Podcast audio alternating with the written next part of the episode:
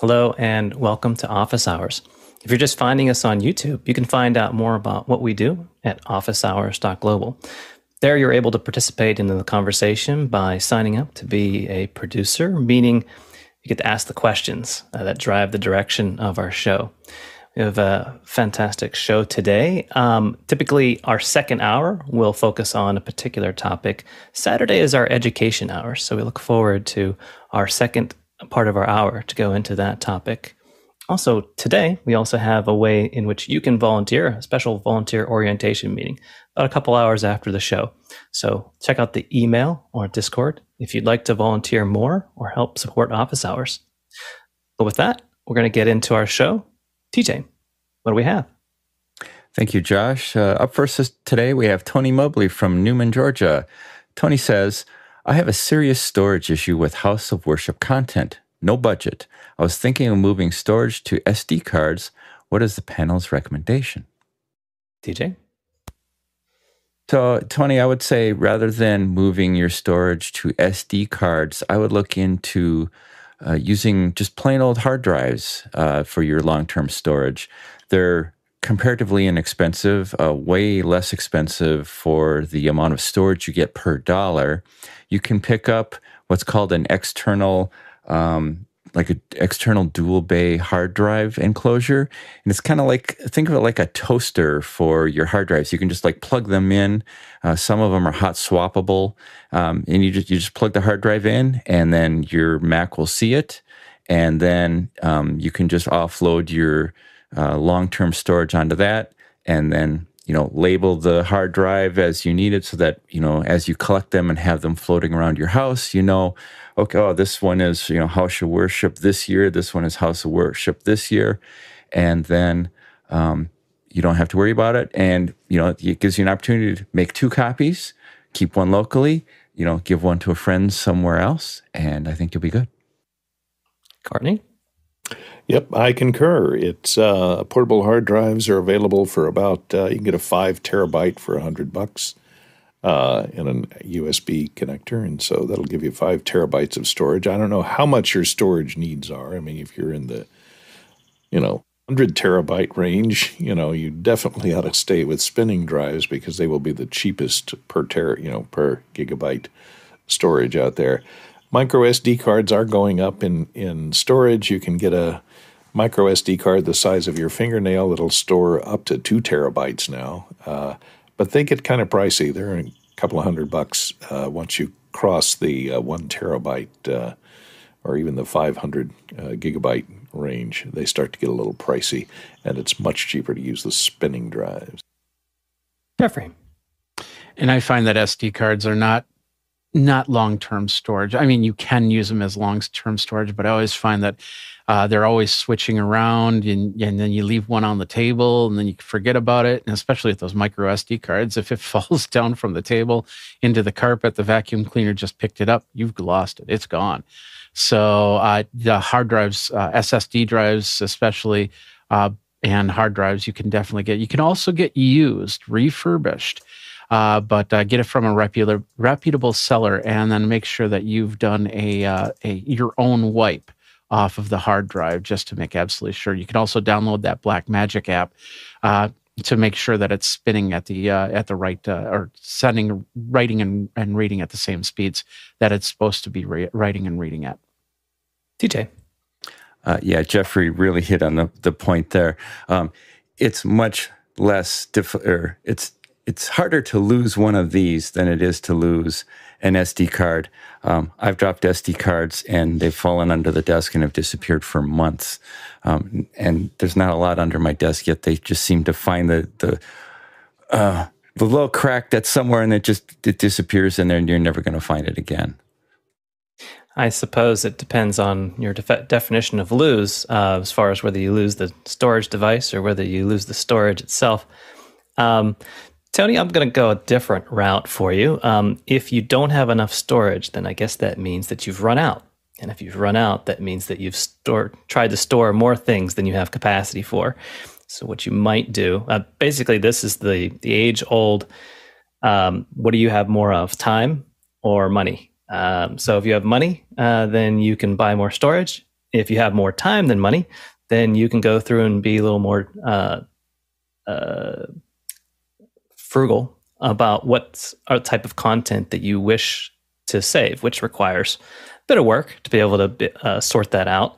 It's kind of the thing where I didn't have time to write you a short story, so I wrote you a long story, right? So in order to curate the content and figure out what's more important, that does take time. So if budget is the higher uh, uh, higher priority for you than your time, then I would go through and make sure that you had what you needed saved up and um, use others. Uh, be more just, just it's a word that I keep mentioning discriminating as to what you save. That might be able to help you uh, uh, use the storage you have uh, more usefully. And Dr. Clark, do you have something to add? It's not so much an addition, but an endorsement of what you just said, Jeff, Josh. Um, Tony, I'd like you to ask yourself a, a terrifying question, which is Do you really need to save anything, let alone everything? How likely is it that the content, the recordings of uh, House of Worship services are actually going to be useful in the future or uh, sought out, replayed, and um, worth the uh, gymnastics that you're going through in deciding how to save everything. Should be between you and your confessor, this conversation. Fantastic. I'll, I'll, even chime in another uh, iteration of that. Again, the time uh, entry that you'd want to put into that what you might do is if you say, oh, you know, there are some little gems in these conversations that I do want to say, well, guess what? That means you've got to take the time, find them, and re encode them to where you just save the highlight portions, which again will take time if you don't have the budget to be able to just save everything. Um, Tony. Thank you. Thank you all for your comments. And thank you, particularly Dr. Clark, for your last comment. Um, what's peculiarly interesting about this is that uh, the senior pastor is 93 years old.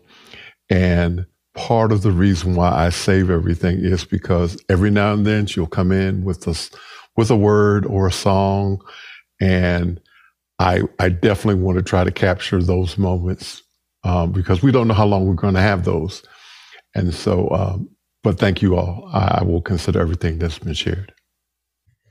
All right, let's go to our next question. Douglas Carmichael is up next. Apple plans to remove Keynote's Keynote Live presentation sharing feature in a future release. Has anyone ever used it? Will you miss it? John. I imagine someone somewhere use it sometime, but not me. I've also not used PowerPoint's version of that same feature. From my perspective, I much prefer Apple to spend those engineering resources making something better than trying to replicate the same functions twice, once in FaceTime and then once in Keynote. So I think it's a good thing that they're choosing to identify where that feature best fits and make sure that sharing of keynotes is done where it best fits.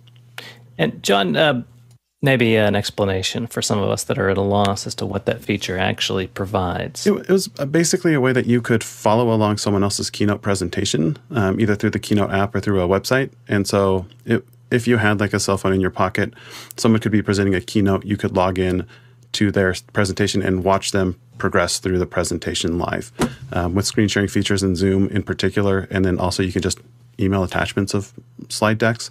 There's really no need for it, uh, as far as I can tell. Okay. Thanks for that.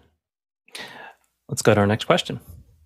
Guy Cochran from Seattle, Washington says If Blackmagic came out with an NDI, SRT, SDI, HDMI switcher, would it look something like this? And has a link.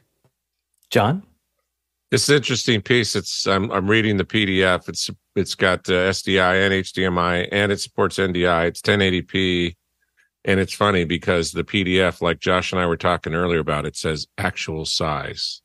I have a map of the United States, actual size, which says one mile equals one mile. And my guess is this thing's probably two grand plus, and it's too expensive. That's fantastic. Yes, I uh, um, was able to check out the picture of it. Looks pretty compelling, and it has a T bar. Go ahead, Jeffrey. Always got to have the T-bar to it, right? Um, so the first thing I would uh, be concerned about, I love the fact that the keys will change colors more than just red green, so you can really just kind of get an idea uh, and and set up something for yourself. And I'm assuming that's all programmable. Uh, I like that Panasonic Panasonic has an, an API, and I'm really hoping that they'll apply the API to this, so we'll have a mix effect or a Stream Deck option for the for this. Um, the NDI you have to pay for. It doesn't come with the uh, the unit itself, and then of course you can choose HX or, uh, full NDI from there. Uh, the fact uh, the fact that it does SRT out is a bonus. Uh, I think it's SRT out, not SRT in. Uh, the audio is the biggest question. All they're saying in their specifications is an RCA out uh, 3.5 millimeter TRS and a RCA times two, so a left right uh, input.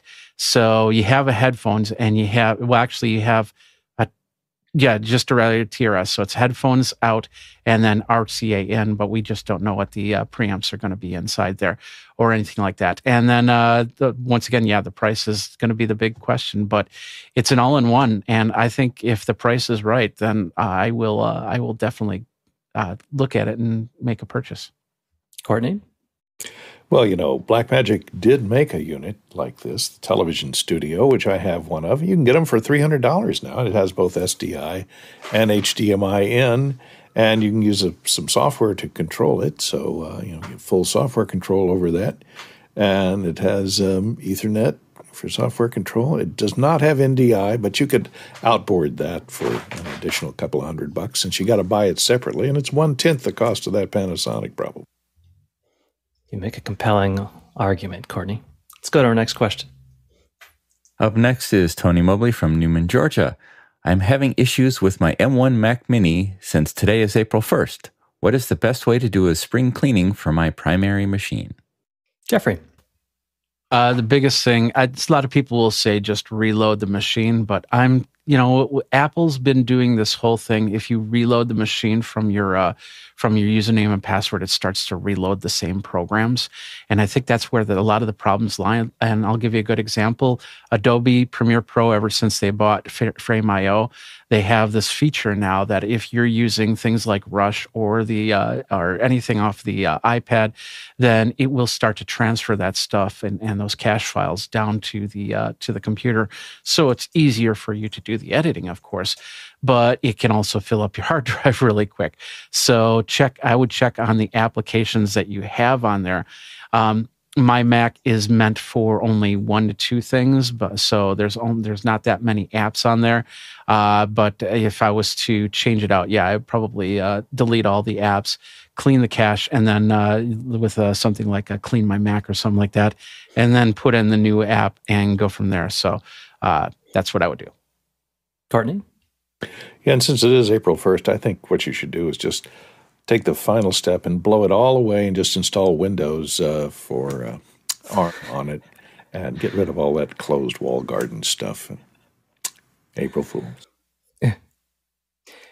Go ahead, Dave. Well, as a contractor for most of my life, I've had other people's stuff on my computer and I had to protect it. And I got into the habit of every week I would do a little cleanup. I'd take things off. I'd archive some email. I'd do some shifting of finished products versus ones in development. And I just keep uh, a rotation going. Now, I have three external drives for different things that I'm keeping. Uh, family stuff is on one, business stuff on another, and the other is a permanent archive, as described earlier with hard drives. Uh, I have a huge capacity hard drive on which I just push things when I'm finished in case I need to bring it back.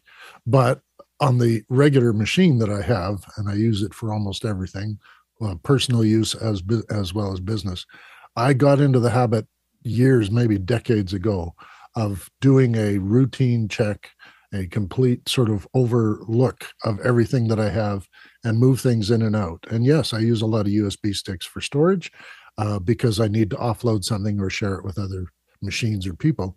But that's the sort of routine that I got into. And it's about every week that I do a whole sort of look at what I've got on my machine and what needs to be there. Uh, it goes along a little bit with your capacity of your machine and how much you're going to expect to be using in the next week.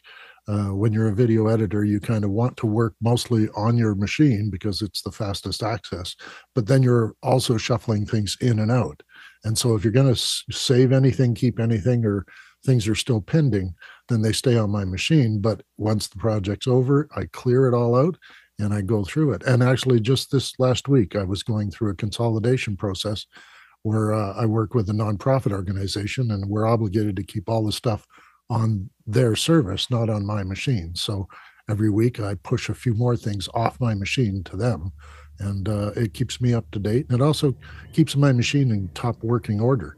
Uh, I check the updates and I make sure that all my apps are updated that time and I make sure that all my systems are ready to go. And if I have pending updates that my apps are telling me I, we've got a new version, I push it off to that day when I'm going to be consolidating stuff and rearranging all my storage. So, um, in some sense, yeah, if you're keeping your M1 Mac up to date and keeping uh, a look at what the uh, functions are that you're using, uh, generally you can catch these things before they, they become a problem. TJ? If you are installing software and then want to uninstall the software, uh, you know, people say, well, you just delete the app out of the uh, app folder. Yes, but a lot of applications will add other folders and other files, and it'll kind of leave all those things hanging around. I use a program called App Zapper, been using it for like 15 years now. And you basically drag your file from the application folder into that, and it will go search out all the other files that are floating around on your hard drive that are associated with that particular application. And then when you zap the app, um, it'll clean up all those uh, extracurricular files and whatnot. And then Mickey Makachar uh, in the chat had a great suggestion that um, I do periodically. Uh, if you have, um, take your computer, disconnect it from everything, take it outside, and blow it out. Use some compressed air and get the dust out of there. That will help um, just, you know, help it stay cooler and last longer.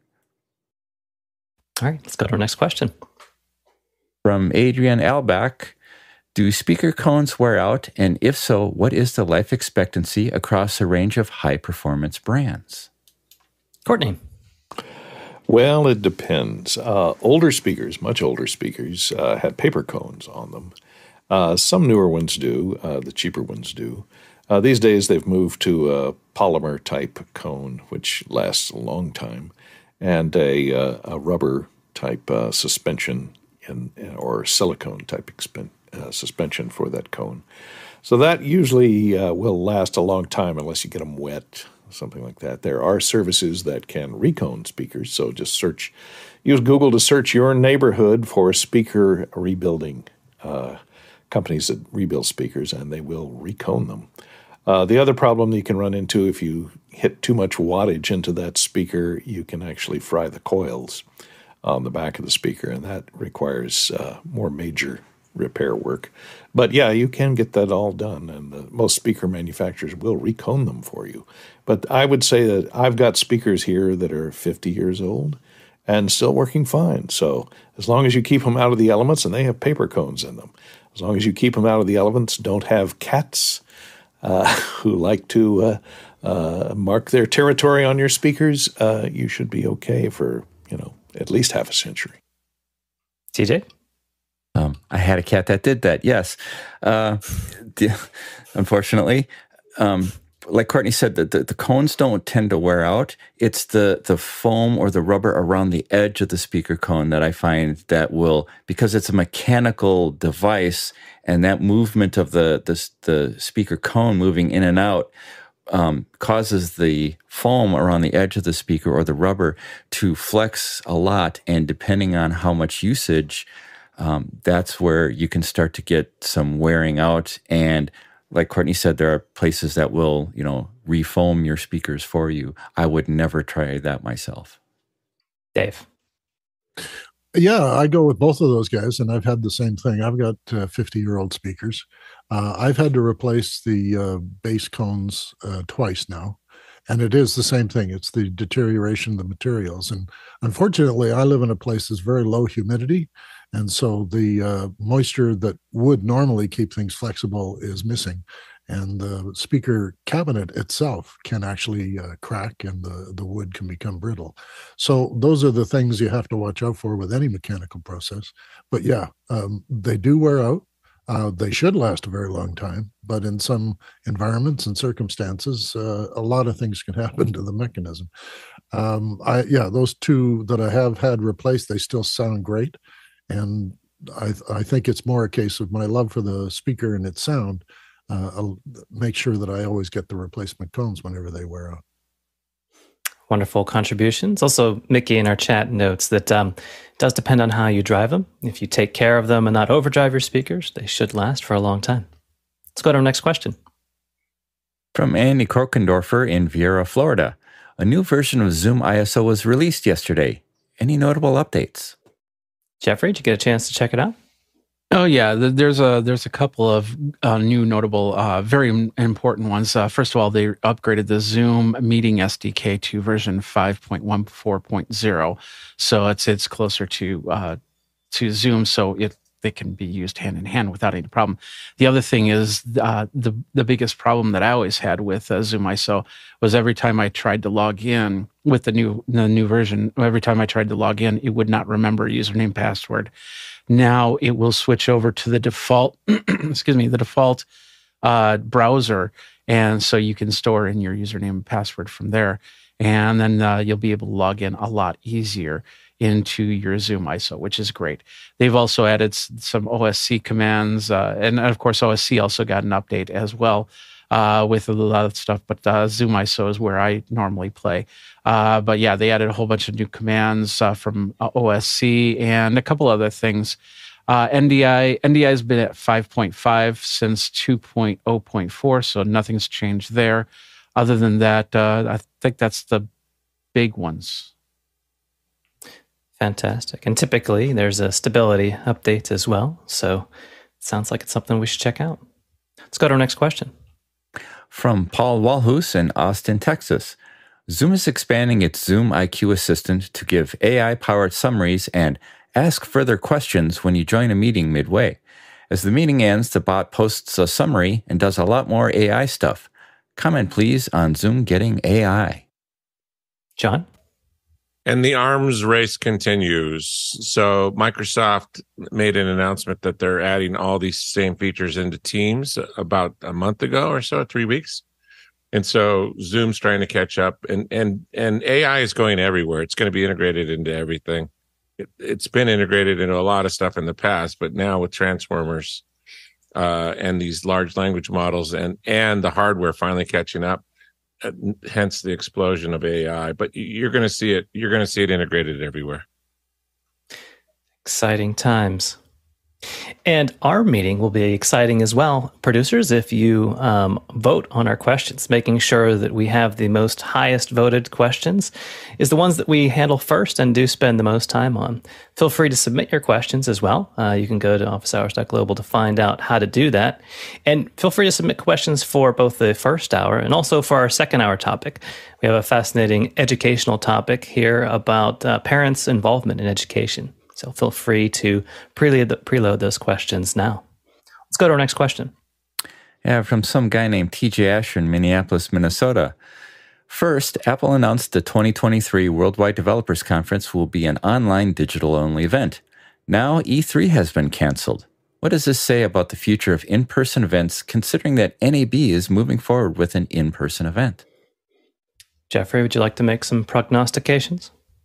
Well, the biggest uh, with E3, um, the, the, they haven't had a show for the last th- uh, two three years now, and so with that, uh, from what I've read, uh, I think there's a little bit of weird management on there. I, it, the the biggest problem is everybody's trying to stuff in their conference between now and September, and we're saying, like for instance, uh, I'm going in two weeks. I'm going to go to Anaheim for NAMM, National Association of Music Merchants, and then I'm going to go straight to NAB from there because there is a little bit of overlap, and there's a lot of conferences that are doing that. So we're talking, I think it was June 13th and 14th on the E3 conference. So I really think that they're just uh, trying to reorganize something that they haven't had started uh, ba- back up and made it a little bit tougher. So they probably just decided, okay, let's let's ditch this all together and uh, and and get to our core beliefs, and then maybe a few years down the road we'll uh, we'll start this back up again. As for Apple, they've been very successful with creating their uh, their events uh, virtually to begin with, and having a whole bunch of people sitting in a in a theater watching a big screen instead of watching people on stage is something that I wouldn't want to do. But being able to uh, hold on to the the uh, products that they're talking about that is something that I want to do. So that'd be something that's definitely missed. Courtney.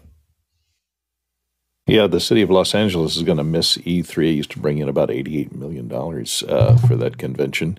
And um, they decided, I think, uh, on E3 that post COVID, there weren't as many people. Uh, sorry, Josh, you're unmuted. There uh, weren't as many people interested in traveling, even though uh, COVID is is I think LA is now officially no longer in uh, uh, uh, COVID emergency health status or whatever they call it that that prevents uh, you know all the restrictions are now removed in Los Angeles uh, for meetings. Um, they still decided that the games there weren't enough games that were in development that were in a state of ready to show or ready to market. So they kind of pulled the plug, and even the, they even pulled the plug on the virtual version of it. So there won't even be a uh, an online version of the E3 event. And I just looked at the um, I looked at the NAB convention floor plan, and I've been going to NAB for years. And uh, last time I went was right before COVID, the 2019, I think, uh, before they canceled it. And um, I looked at the floor plan, and it's probably about 50 percent of the floor space of the pre COVID uh, floor plan for NAB. So I don't think even NAB, which is back to a live convention, is going to be. Uh, you know, it's just going to be kind of a shadow of its former self. Uh, you won't have near the the South Hall is not going to be open at all, and that has twice the floor space of the other halls. So, uh, and the, even the new West Hall, which they've moved into, is only about half uh, half full. So it's only taking about half the floor space. So, I think uh, we'll see how well it goes uh, with NAB for opening up this convention, and I think uh, the LA Convention Center may may decide to uh, whether or not they're going to continue with that uh, after they see the results of uh, the convention this year. Go ahead, TJ. I wonder um, whether the ability of a company that has a large enough uh, potential customer draw, let's say like Blackmagic or Apple or you know Microsoft or some you know some of the, the FANG or whatever they call that that group. You know they have their big events and um, sort of have enough draw, I think, to just say, hey, we're going to have an online event. I know Blackmagic does that on occasion. They say, hey, and then you get Grant up there doing his demo thing. Um, you know, in in their studio that they have, and he, he sort of in a nice controlled environment and gets to do the demo that he likes to do. Um, but he, they don't have to go anywhere to do that. So the the cost to them, I wonder what the cost, you know, the the ROI and that type of thing. If okay, you know, we're going to, um, you know, flying from Australia to the U.S. and setting up a booth at NAB, and you know all the logistics and everything involved there, whether that pans out financially uh, for a lot of companies, the smaller companies, I think, are the ones that would probably end up benefiting most from an in person event where they don't have that big sort of built in reach, as it were. And, um, you know, so it's like, oh, you, you don't get that opportunity to sort of walk by and go, hey, that's kind of a neat thing. And there's a, you know, a small company with only a few people working there. It's like, wow, that's some incredibly innovative stuff happening here. You know, let's let's get that information out. I think that's where office hours might be, um, might have a role in that down the road, where you know, we can kind of be looking out for the interesting thing and say, hey, you, you you're interesting. Come on into office hours. We'll kind of, you know, get you out exposed out to the world, perhaps. John? I think what we're seeing is um, the beginning of the end for in person events. And what it looks like is in person no longer being the default. And for all time up until now, because technology wasn't there to make it possible, everything worked best in person. And now there are just certain aspects of events that you don't need to be in person for. And really, the only reasons to be in person is if you want to be hands on with something and actually see, touch something you, you're looking at, like NAB provides. And then the social aspects of events can all be done virtually, and the educational aspects of events can all be done virtually. So, Apple's a software product. It doesn't need people in person for them to benefit from the content of their in person events. Um, the only thing it provided really was the social aspect. So, if Apple can provide that and a higher quality of the content virtually, then they should. John. Yeah, so Nvidia had GTC two weeks ago now, and uh, by the way, they're they're they just passed Berkshire Hathaway. They're the sixth largest company on the planet. And 2019, they had 9,000 people show up at their physical conference. And this last conference was completely virtual. They had 250,000 people attend. So a little bit of foreshadowing there. Fantastic. Let's go to our next question. From Tony Mobley in Newnan, Georgia. Tony says, I'm using a gaming mouse and it seems to be overly sensitive. What is the panel's recommendation for a mouse to use in their setup? TJ? I am a firm believer of a wired mouse, and I have been using a Logitech M500 for five, six years now. Love it. Uh, won't trade it for anything else. Jeffrey? You will not have to switch out mice to uh, get it to work a little bit better. So, what's happening is you have inside of a mouse, you have what's called the DPI, dots per inch, I believe is is the uh, acronym. And what that means is how fast you can get from point A to point B. Gamers love to have the high high end, uh, so they can have uh, you know. Well, it really depends on how they game, but if you want to have more uh, a, a more accurate uh, move as opposed to a fast move you can change out the DPI by going into the mouse settings and just say slow down the mouse. So I would try that first before you go buying any other mouse. Uh, but if you do get one, uh, check out some of them uh, that have some great uh, ergonomic features to them, like uh, Contour has a, a great ergonomic mouse that you can give a try. Samuel? Yeah, I use the Logitech uh, M185 I have uh, quite a few of them, and it's been working very well for me. Uh, I've been using them the last few years, and the battery probably lasts two years. That looks like a very compact one, Samuel. Samuel, I believe that's the first time you've commented here for our panel. Welcome. Happy to have you. Um, what type of uh, type of things have brought you to office hours? Well, I've been doing live streaming since 2016, and I use vMix a lot and Bitfocus Companion. Fantastic. Well, great to have you. And go ahead, Courtney. Uh, yeah, if uh, a lot of the gaming mice are like this Logitech uh, mice mouse, even has a way to uh, switch DPIs on the fly. So it has this little button here. It's clicky, and that changes the uh, DPI for the mouse. So it changes the speed of it as you move it. You know, moves further, further faster, uh, depending upon the three different, I think it's three or four different settings. When you click it, it cycles through the different settings of the DPIs. So uh, if it's a gaming mouse, check mouse, check, see if it has a button on it for switching that. Uh, and it, or it may be a key combination with a click of the mouse wheel or something like that that changes the DPI of the mouse. Tony, what do you think about our recommendations?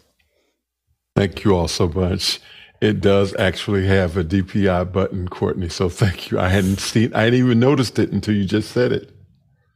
Thank you. Fantastic. Let's go to our next question. From Paul Walhus in Austin, Texas. Paul says, Why will Amazon no longer generate CSV reports of your purchases? The only way to do this is with a third party browser plugin. Jeffrey? So on March 20th of this year, they actually removed the CSV download option from your reports if you go to your orders page. And uh, it they did not get rid of it completely. Uh, so I put in a link in Mukana that you can go and click and say uh, to get your actual CSV report. It's now going to be a uh, hey, I need to ask for it, so I'll get a type uh, type report. I have a feeling that that's so they can uh, uh, get them uh, n- misclicks and, and things like that. So people just uh, clicking on it randomly. Uh, but uh, the other the interesting thing to note, it's only in the United States. All the other Amazons, uh, if you go to their downloader reports, if you're outside the United States, you still have a CSV report. So if it is very very important, then uh, it'll come back. But right now, I think they're just testing it because you know they got to figure out how to uh, work on a more skeleton crew since they're keep losing jobs left and right. Let's go to our next question. From Adrian Albeck from Brisbane, Queensland, Australia. I'm building a 5.1 mix room, but I can't find many 5 channel amps. Most subwoofers are self powered. Who makes a 5 channel amp these days? Courtney? Well, um, all the consumer amplifiers, the AVRs, you know, Yamaha, Onkyo, uh, check there, but they're they don't have uh, discrete five inputs to five outputs. They all have five amps in them, and if you look on the back of them, they have. Uh, um, here, I can bring up one. Here's the back of a Yamaha.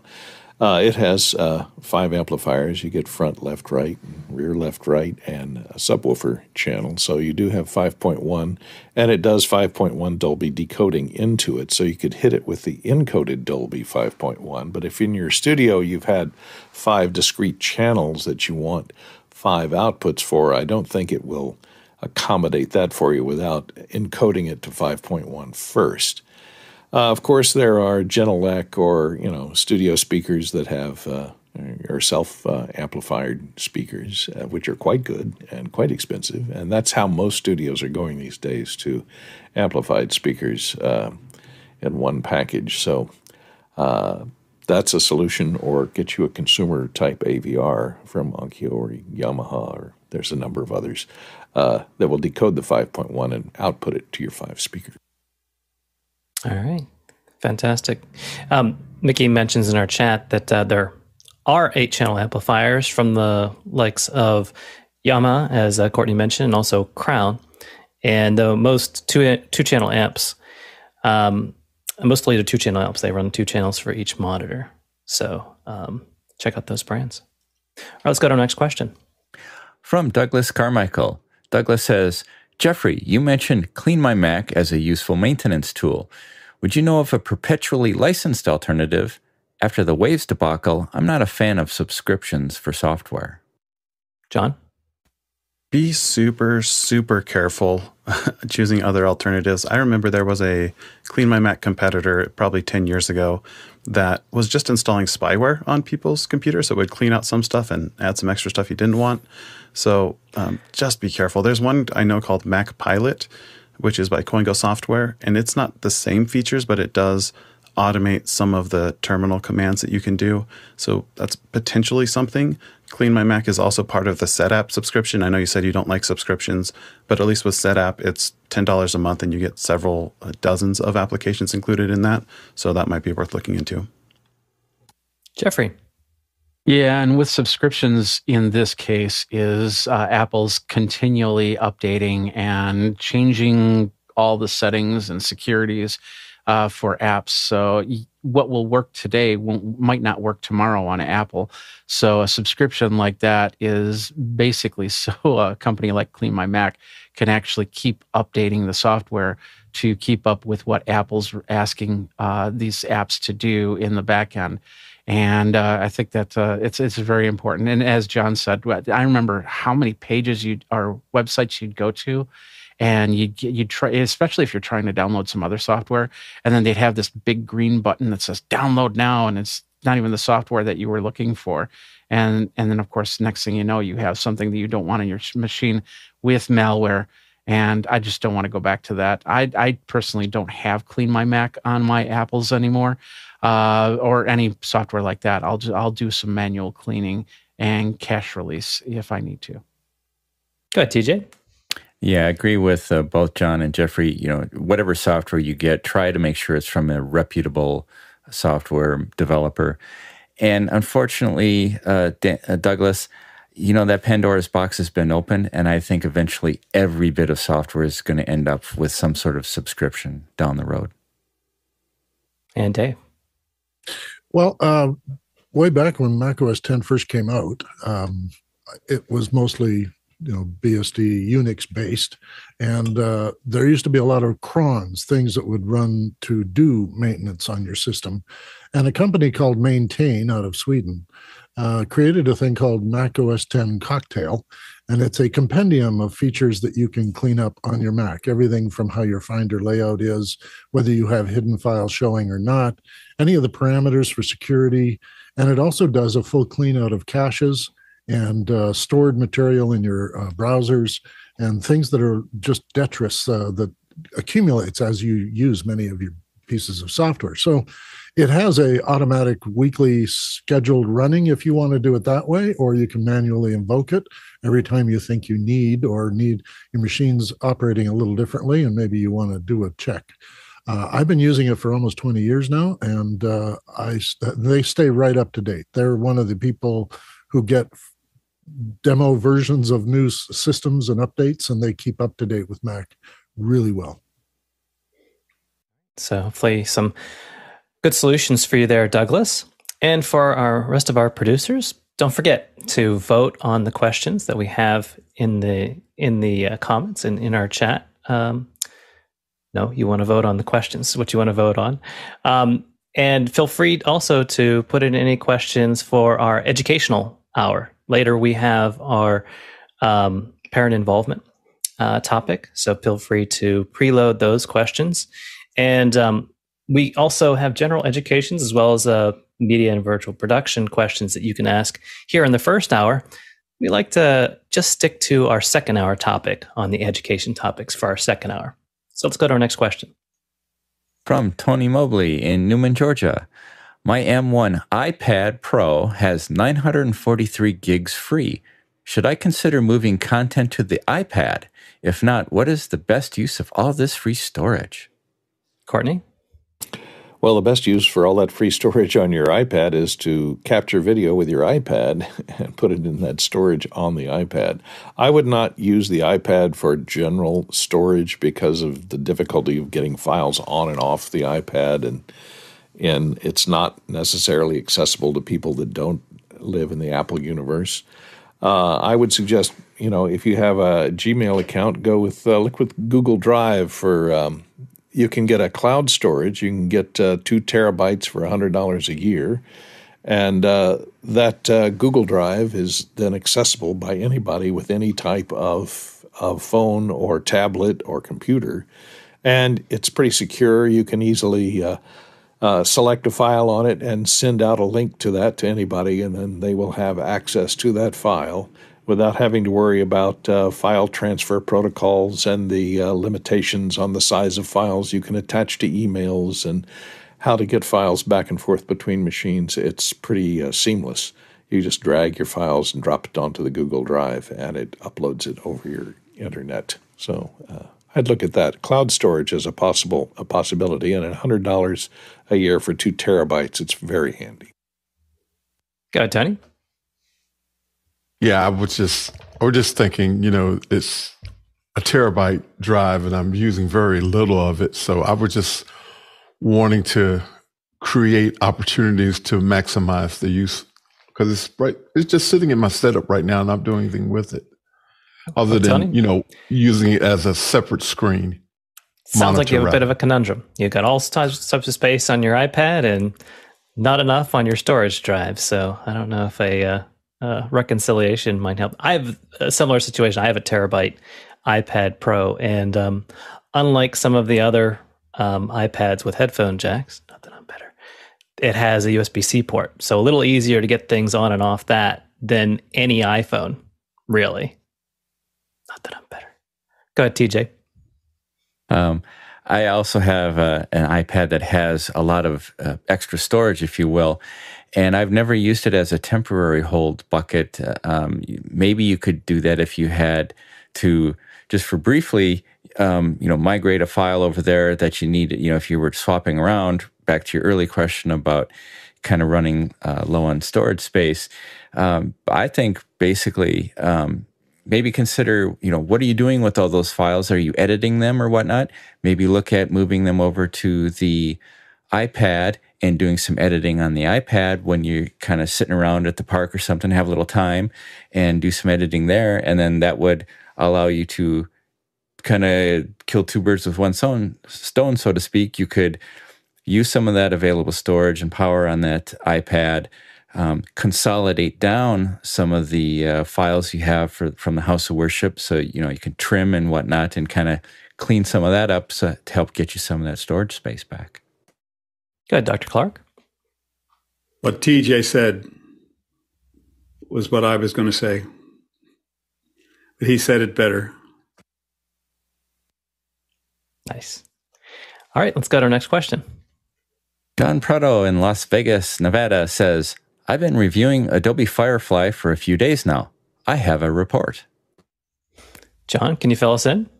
This is this is interesting. It's you know Adobe had to put something out there because they were getting clobbered by Stable Diffusion and Midjourney, and Midjourney now has 14.4 million members on Discord, and right now there's 1.4 million people online on Discord playing with Midjourney.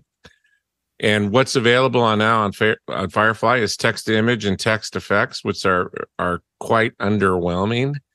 And then they have a whole section called "We're exploring these these kind of things, all kinds of different features that will eventually end up in Illustrator and Photoshop. So they're battling from behind, and and because they've chosen to do a copyright version of their model, their model's way smaller than what Midjourney and Stable Diffusion has and so this is going to be an interesting battle moving forward. Hmm. Interesting. Go ahead, John. Yeah, in a similar conversation, uh, you can now use Bing. Uh, it's bing.com slash create, and you can experiment with the DALL-E 2 engine uh, through Bing's service. And they have a really interesting model where you get a certain number of accelerated searches um, per month. I think it's like 20 and it uses them up and then you can do the slow searches similar to midjourney. It doesn't cost anything right now. But what's really fascinating is you can earn more credits for those faster searches by using bing. So it's incentivizing users to switch their uh, web search. And so now I'm, I'm actually in bing more often than i am in google when i'm on my work pc so that i can get uh, images generated. That just makes me chuckle. I, yeah. So it is it is a compelling offer, but for for years they'd have the little like bonus points, you know, hey, you're using Bing like gamify things, but now they actually have a, a value add to it. So well done, Microsoft. Uh, Courtney. Yeah, I recently saw a demo of the uh, uh, uh, Bing search in the Edge browser, the Edge integration of uh, the AI tools and it's quite amazing now. It's, they've they've built it in. They've added a lot of uh, granularity to the search. You can d- say, you know, just search this web page or search this topic or give me a result based on you know uh, a file, and you can point it to a PDF file. It can search through that PDF file and summarize things, and it can generate also generate images based on all of that stuff too. So it has come a long way. I was going to ask John if he had he could show us a sample of its text to image uh, work on Firefly and how so we could see how it compares to Midjourney. Uh, I, I can't show anything. I've done several, and they're they're they remind me of DALL-E, early version of DALL-E from last summer is what they remind me of. They're yeah, where not, faces look very much like a Picasso painting. Yeah, yes, three noses thing. Yeah. Yeah, it seems like they we're sort of treading this line too between um, how much of the copyright is going to be an issue with this because there's no precedent set. So it seems like the different companies are sort of staking their claim on it, and um, there's some apprehension in some, but at the same time, every company feels like if they don't at least get something out, um, they're going to be passed up. So it's an interesting situation. I guess we'll have to wait and see how how the complexities of these uh, happen. But it's a strange new world. Let's go to our next question from Paul Walhus in Austin, Texas. Paul says, What is a generative adversarial network, also known as a GAN? Go ahead, John. I can't believe Paul got this question through. Last time it was there, it had like negative seven on it or something. The haters are not paying attention today. Um, I think this is outside the scope of of office hours, but it's basically a comparative network. And I have a perfect example of what a GAN is: hot dog or not hot dog. All right. Next question. From TJ Asher in Minneapolis, Minnesota.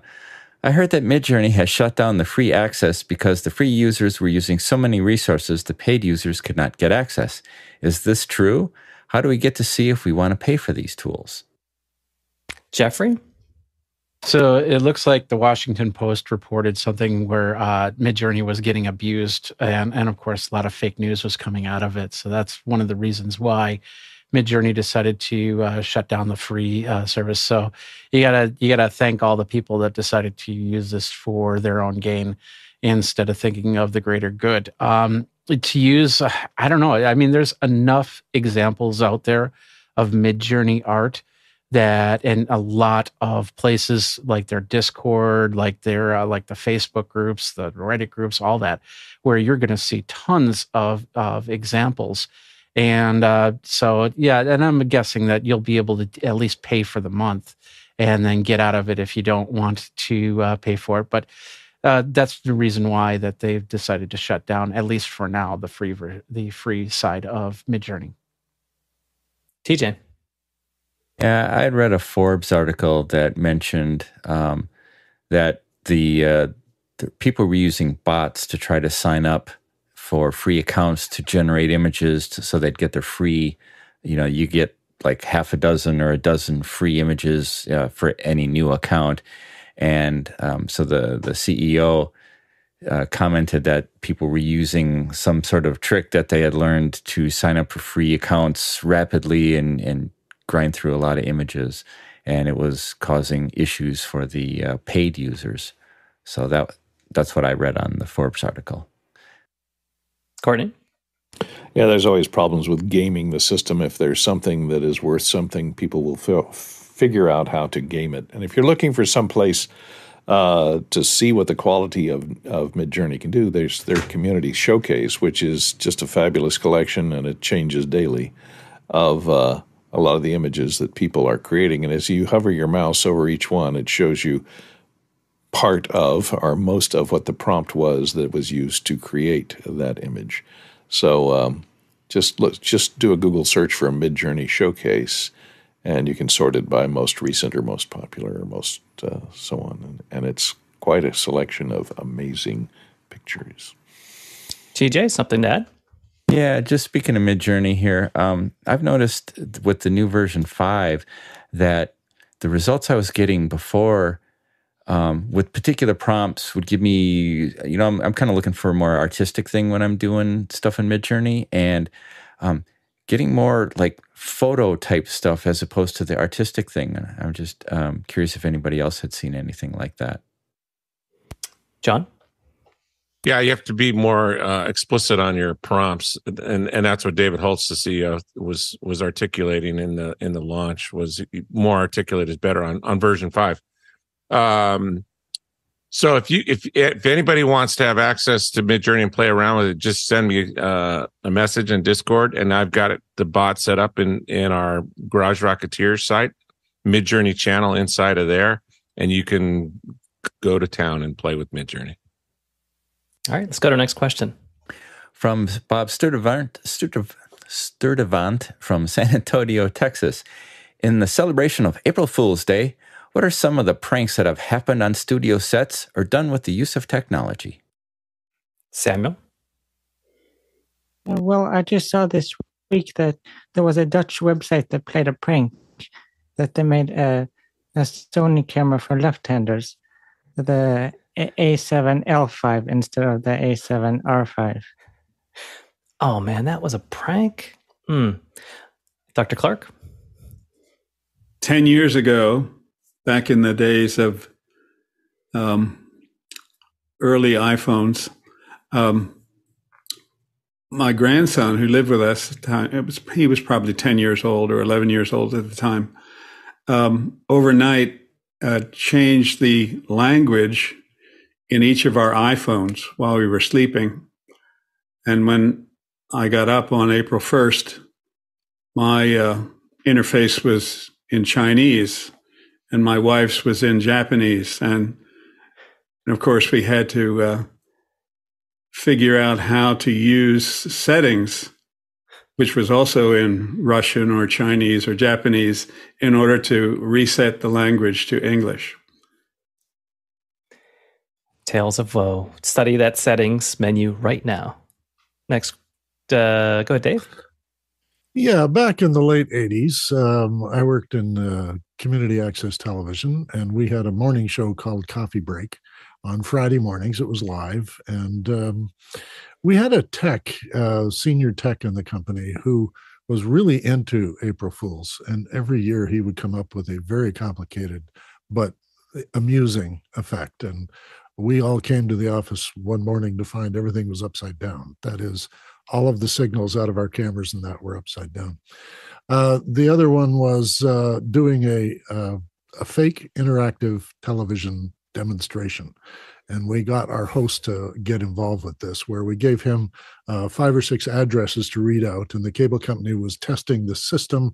And uh, we were going to show you some of the test results. And we had shot beforehand uh, put a camera down low in a living room and have people just walk around or play with their dog or read the newspaper or something. And we had five or six of these clips ready to play out. And then he would sit on set and say, Well, here at 6258, uh, we're looking at, uh, oh, that looks like a woman who's just, you know, knitting. Oh, that's very interesting.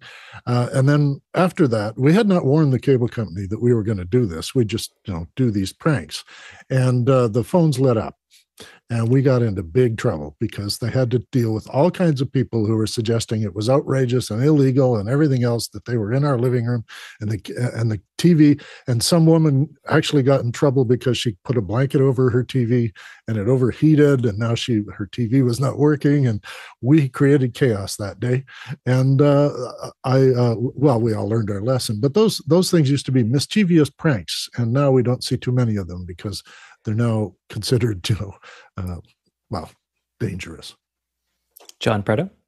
We were techno nerds, so we did all kinds of fun stuff on April Fools. My my my favorite one was on Windows. You could take a snapshot of somebody's desktop and create that as a background, and then get rid of everything else. And so when users would come to try to log in, everything was frozen. It was hilarious to see people.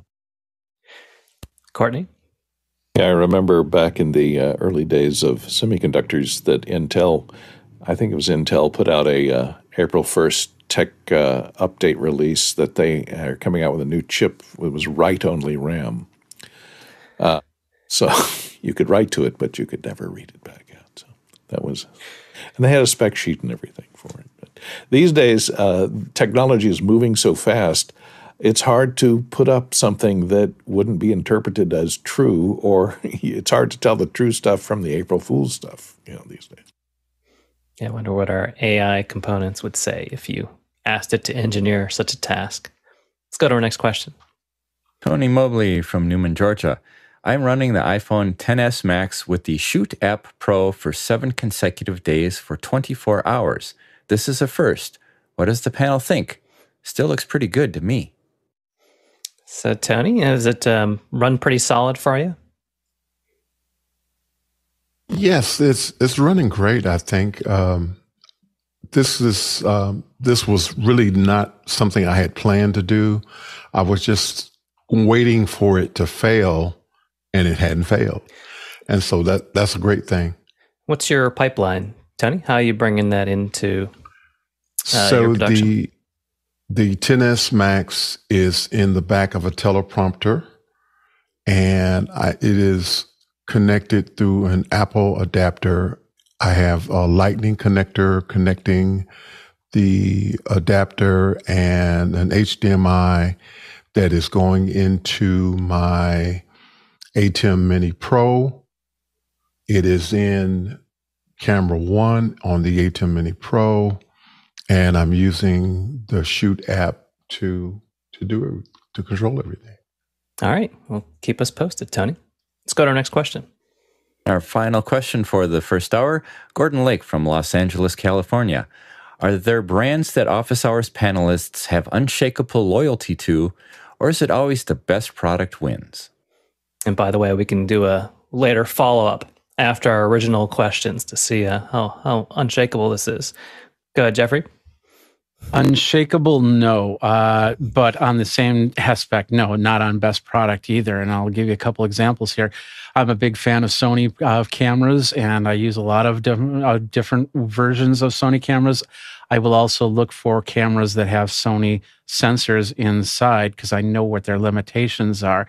Buying a best product to win, I, I don't do. I always look at the specs. I always look at uh, how it's going to be available, if I'll be able to uh, buy it again in a couple of years if I need to. I'll always look at the company itself. A lot of Amazon companies are popping up with uh, the same products, and and I learned uh, that's basically because a lot of licenses for products uh, are are are up. And so what happens is they then just ship everything out the same cases and the same uh, same looks to other companies, and all of a sudden they start making these clones which are perfectly legal. But I wouldn't buy like for instance a PTZ clone. That you see a ton of them on Amazon. I wouldn't buy PTZ clone simply because the fact it has SDI and HDMI and all that other stuff. I want to know what type of sensor it has inside. I want to know what type of software. I want to know what type of support I'm going to get on that. So a lot of times I go to the unshakable loyalty simply because of the fact that I know what they're going to offer me. But if I find that there's a better product out there, I will definitely give it a, uh, a once over, and and if I I will buy it if if need be, but it'll it'll be a little bit harder to do, but it's not impossible. Good, Dave. Well, on the hardware scale, um, I'm apparently very loyal to Panasonic. I've shot with Panasonic cameras since I started shooting video. So, uh, Panasonic on that score. Um, but on the software side, I am a huge fan of and a completely loyal and paid up person. And they don't do subscriptions. So, that's another thing. Uh, Omni Software have a, a suite of products that are really, really useful. And I've used them for as long as Omni's been around. And should they be subsumed by some other company, well, then maybe my loyalty would be tested.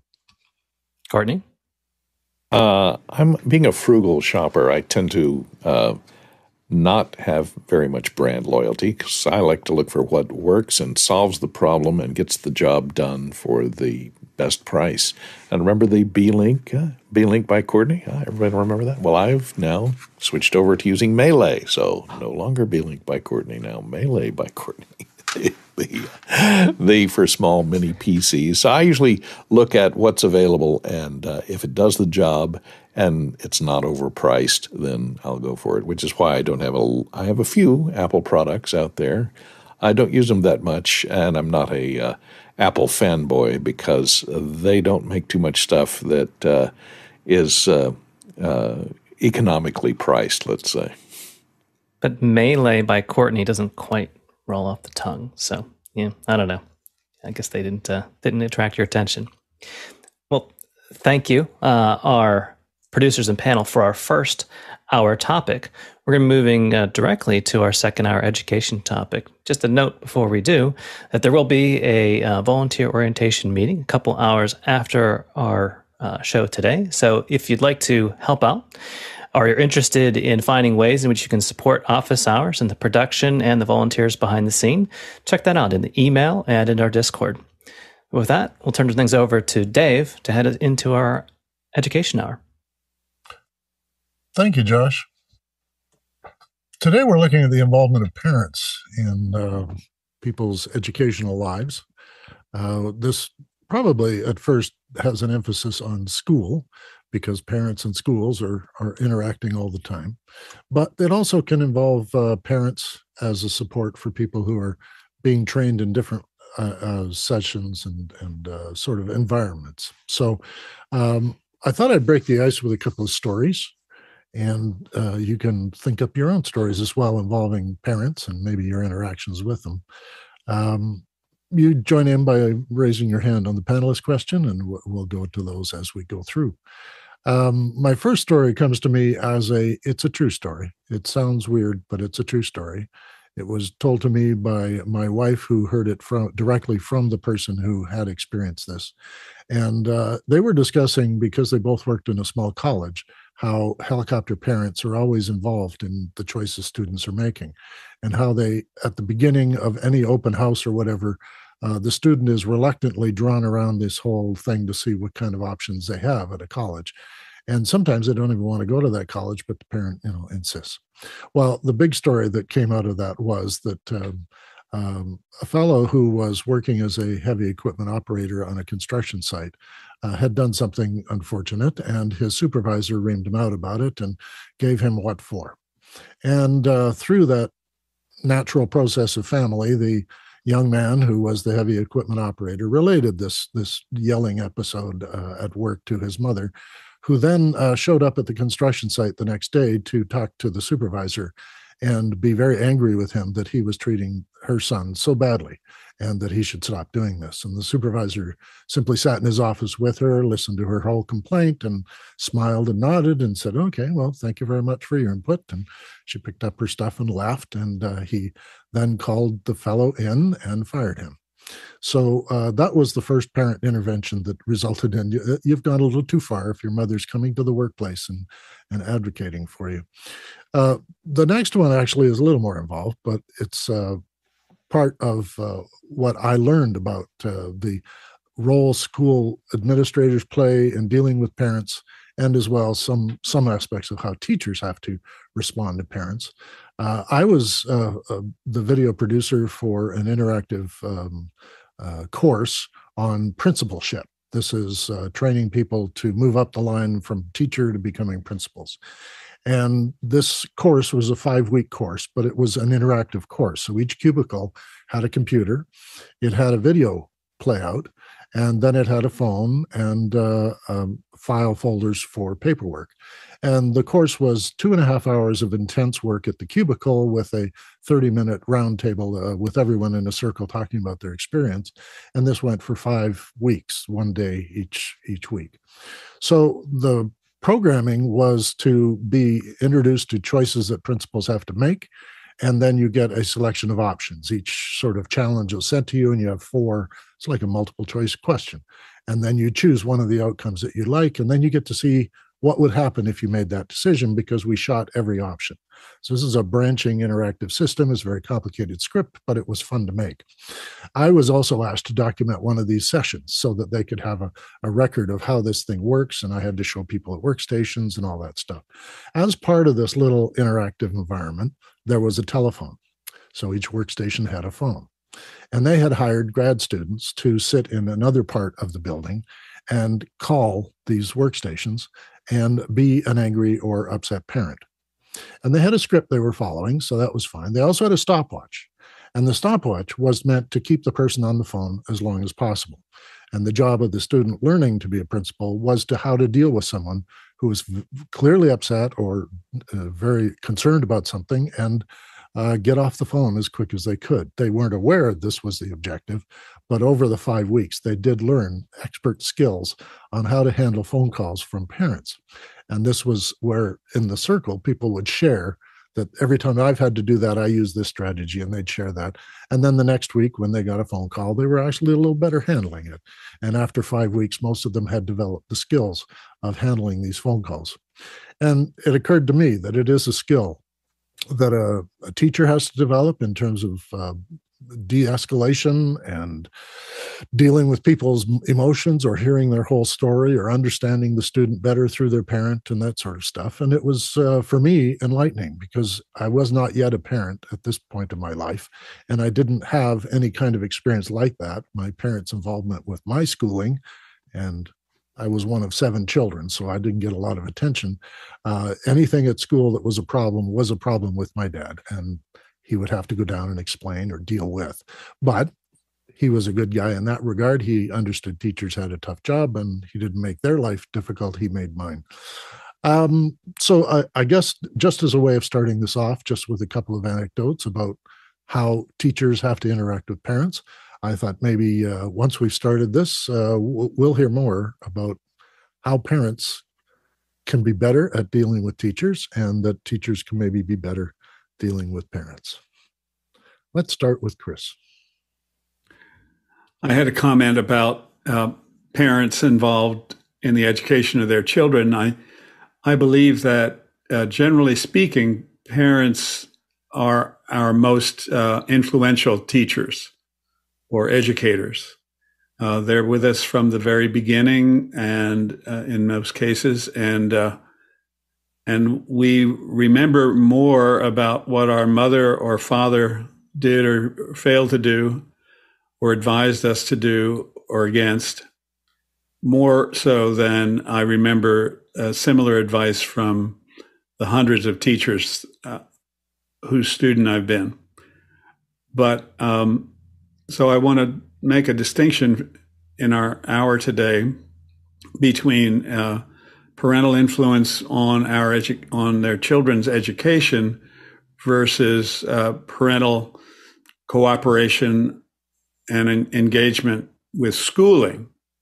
So that's where two worlds meet the world of the home and the family are different kind of a system than the world of schooling.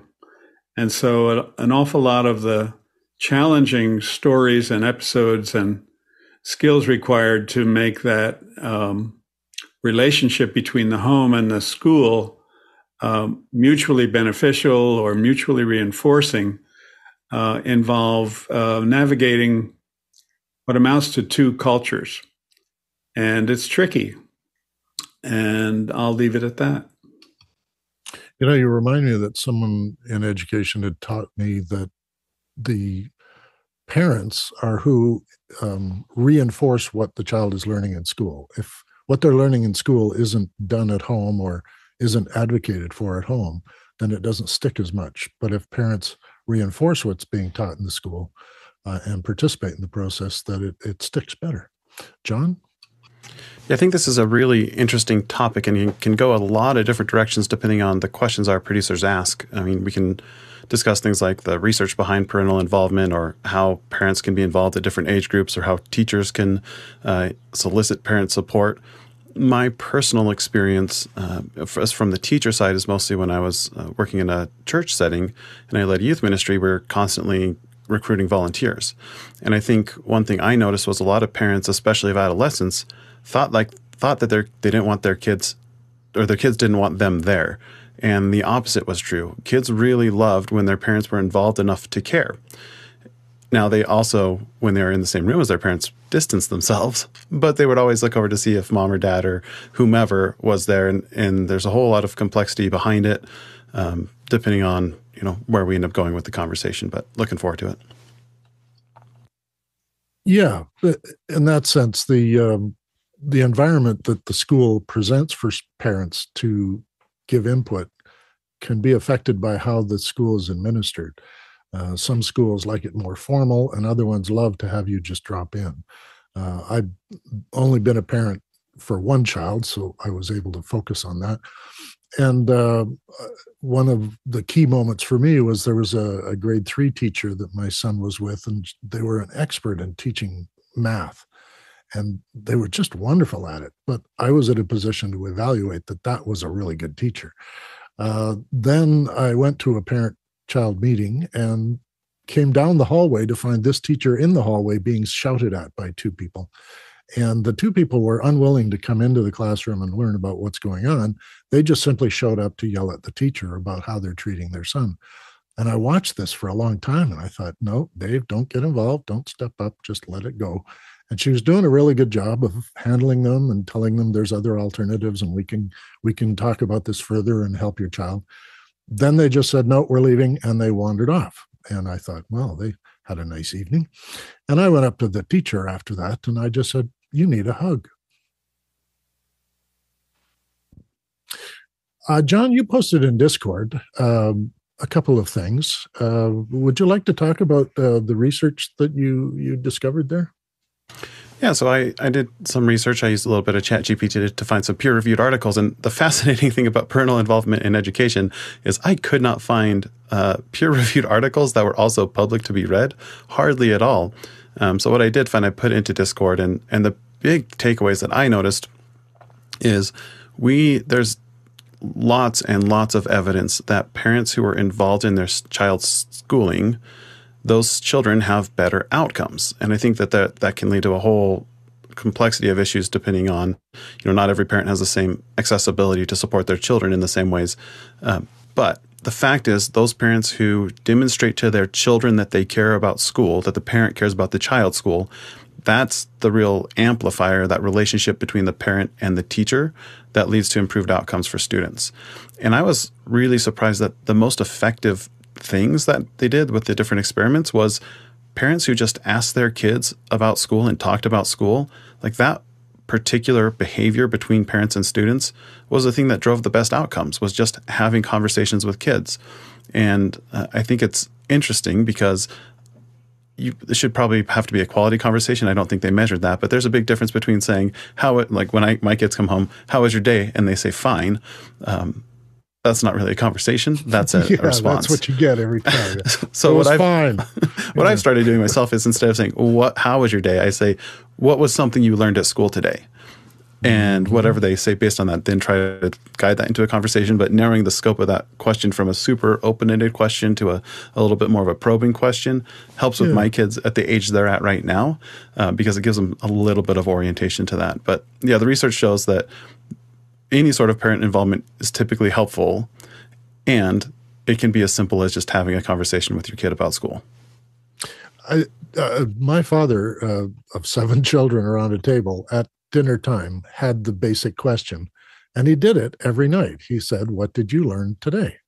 And we all learned to sort of plan to answer that question that we would have to kind of remember every day okay i learned what did i learn today?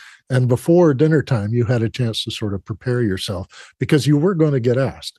And if you didn't really have anything to say okay you could be forgiven for that. But even on a saturday or a sunday he would say what did you learn today? And I would say something like, you know, I learned how to oil the chain on my bike, or simple things that I was getting involved in. And um, over time, it became a sort of pattern and practice. Not all my teenage sisters uh, liked talking about that stuff, but then they're teenagers, right? Uh, but yes, asking and and being involved are two different things. It's it's probably asking the right questions or showing an interest rather than just a casual well, did you perform well in school today kind of question. Um, I'm going to push to Chris a little bit here, um, but I've got Tony on the on the thing here, so we'll go to Tony first and come back to Chris because I got a question for him. By all means, please go to Dr. Clark. I can I can I, I can ask later.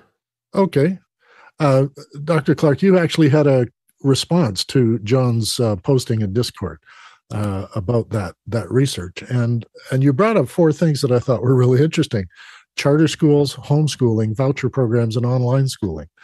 Did you want to elaborate a little bit on what your thoughts were there? Well, this is a, a little bit dangerous territory uh, in a way because um, many of those movements and uh, possibilities that have opened up uh, a lot more in the last 20 years since the review that uh, John posted was published um, are intrinsically political movements, or they have a political dimension to them, and and I know that we want to uh, minimize uh, going into those political rabbit holes here on Education Hour and in office hours in general. But um, the general issue is um, that before charter schools and vouchers and so forth uh, were as uh, common as they have become, um, we had basically a public school system and a private school system in the USA. And uh, the, private school system was subdivided into a, a parochial school system run by churches, uh, most uh, in in scale, the largest system was the Roman Catholic school system in the large cities, mostly in in the east of the country, and um, and very expensive uh, private schools. So it was economically limited. Um, but basically, uh, parents didn't have as many choices or options, uh, alternatives to public schooling everybody's taxes went to support the public schools, and and so uh, it was a a challenge to choose a private school where you still pay taxes in support of the public schools and and you're paying tuition uh, in, to support your child in a in a private school. So the challenge was, or the tensions had to do with how how I think as a parent, how I think my student is doing or being well served in the school in the public school that they're in, and can I afford to um, leave that system uh, for what I would hope would be a better or, different alternative that suited my values um, better. And now, it or or or work on trying to change the teacher or change the curriculum or uh, change the way uh, my advocate for my child, and that that's where it got into. Uh, a tense relationship with uh, some parents and some teachers or school principals.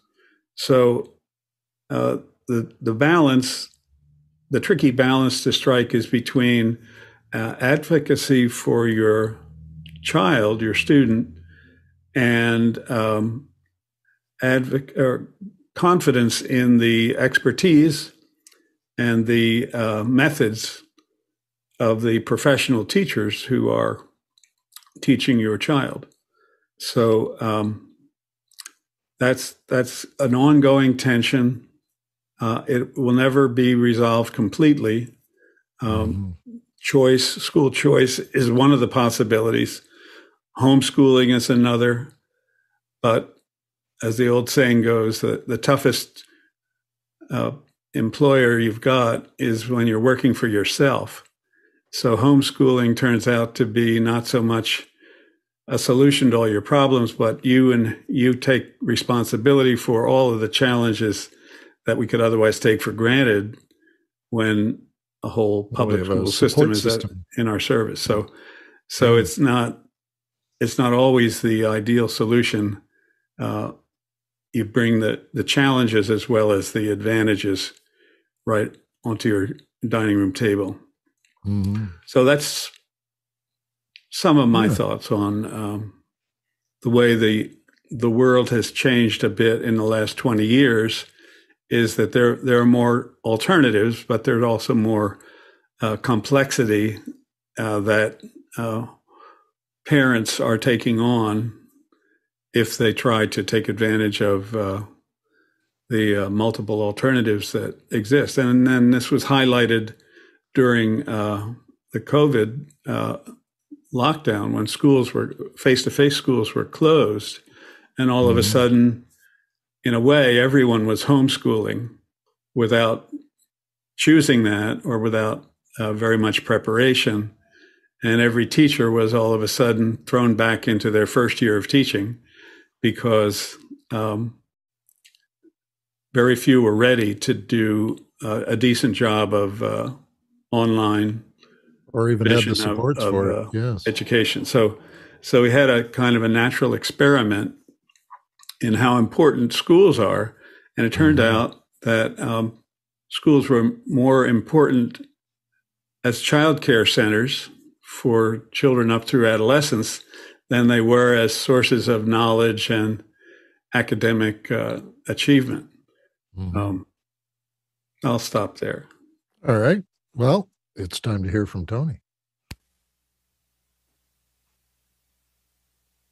I was really wrestling with whether or not I was going to share this or not. So, um, it's actually kind of a uh, conviction story for myself in that this is something that I did did to or for my children, and uh, I'll let you be the judge of whether or not this was a good thing or not.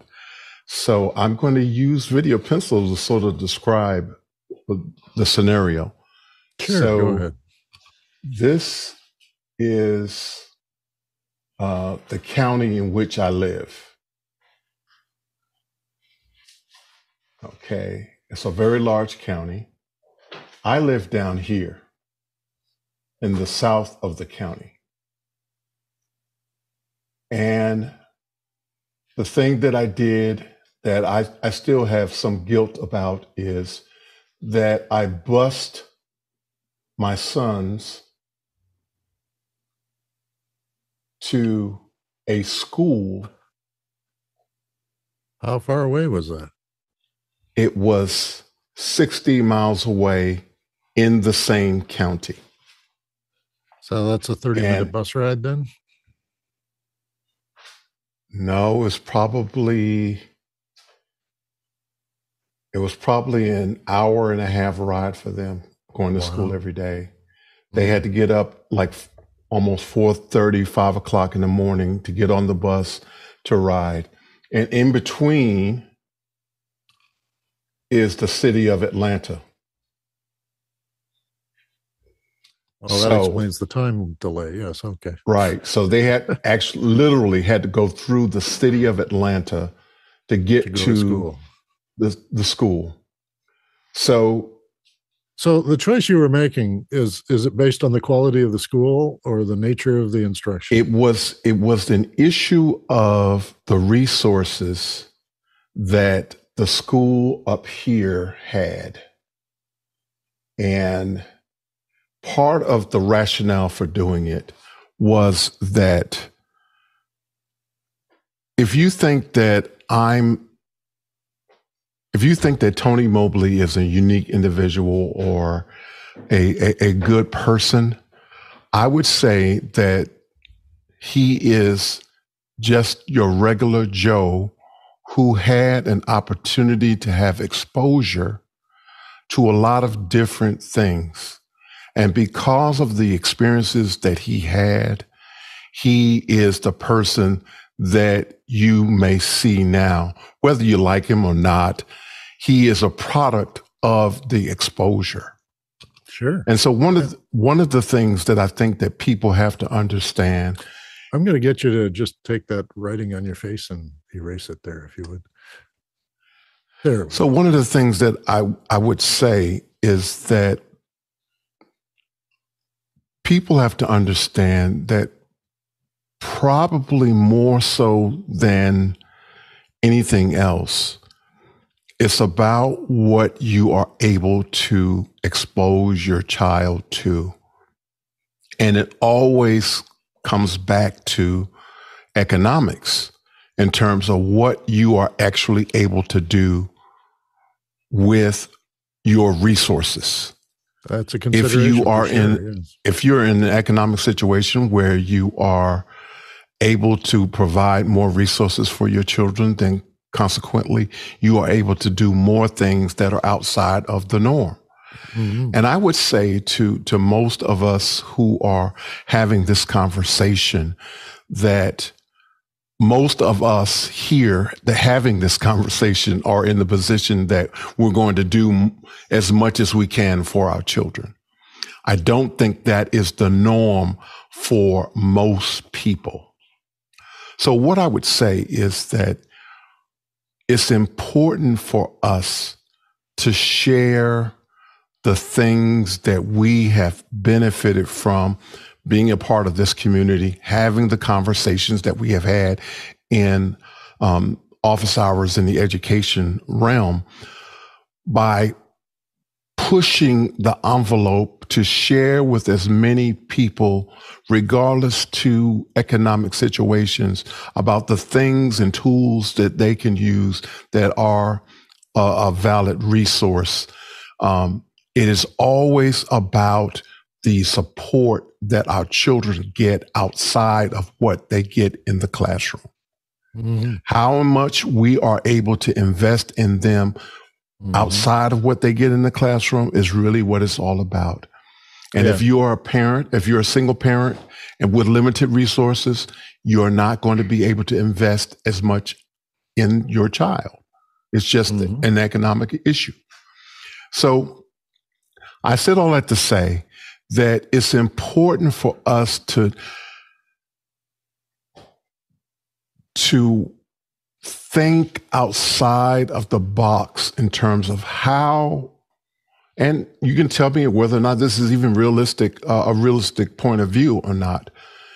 How can we help people who may not be in the best economic situation to provide the best support for their children as possible.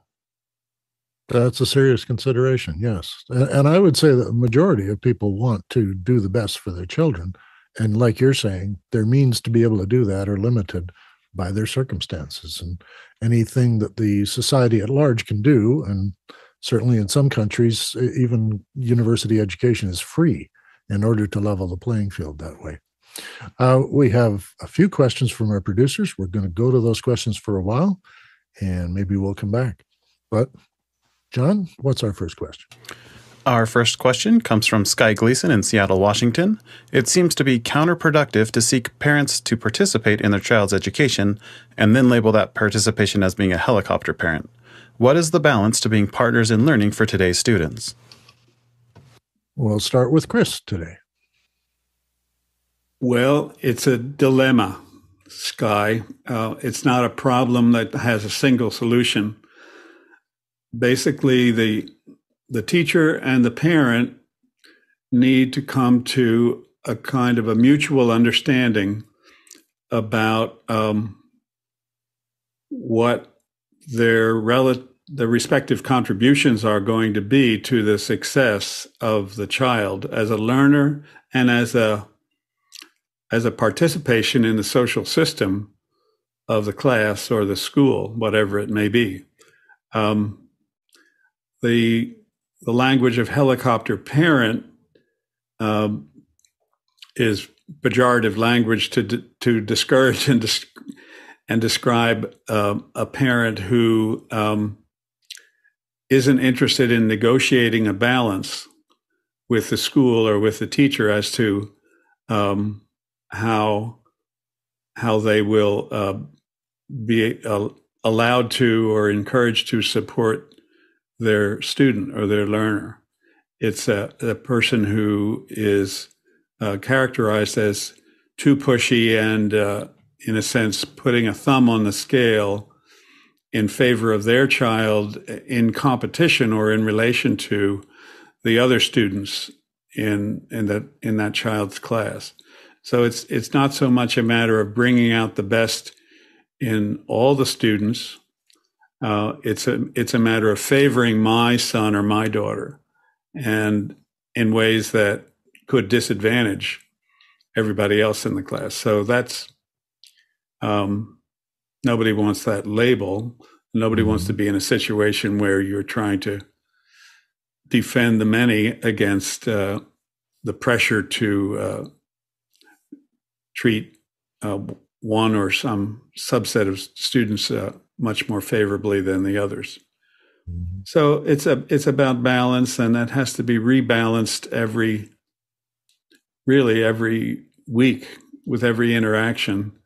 Both mm-hmm. parties involved, usually a teacher and a and a parent, need to um, reassess the balance and and say, uh, are we trying too hard here, or should we take some factors into account that the teacher may not be aware of from home or that the parent may not be aware of that are going on at the school. So it's it's more about communication than about remote control. John, your thoughts? Yeah, I think it's really um, sad that it's become such a contentious relationship and adversarial relationship so many times between parents and teachers. Um, and I think we're framing, when that happens, we're framing the conversation wrong and we're using the other group to scapegoat each other. And I think it happens on both sides. Um, teacher saying, You won't believe this parent. I can't believe this parent. And parents saying, You stupid teacher. and I think what we need to both do on, on each side of that equation is find ways to make it easy for the other person to do the right thing. And what I mean by that is teachers, like make it easy for parents to have those kinds of conversations and parents volunteer. And I'm not saying volunteer for everything. Do what you can, not what you can't. And not every parent can do the same kind of thing.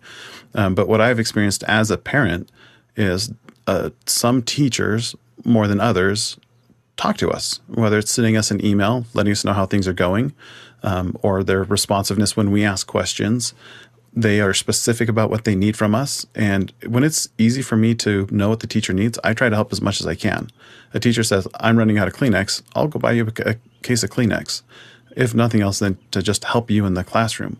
But if the teacher sends me a whole bunch of obligations, I don't even know what to pick from.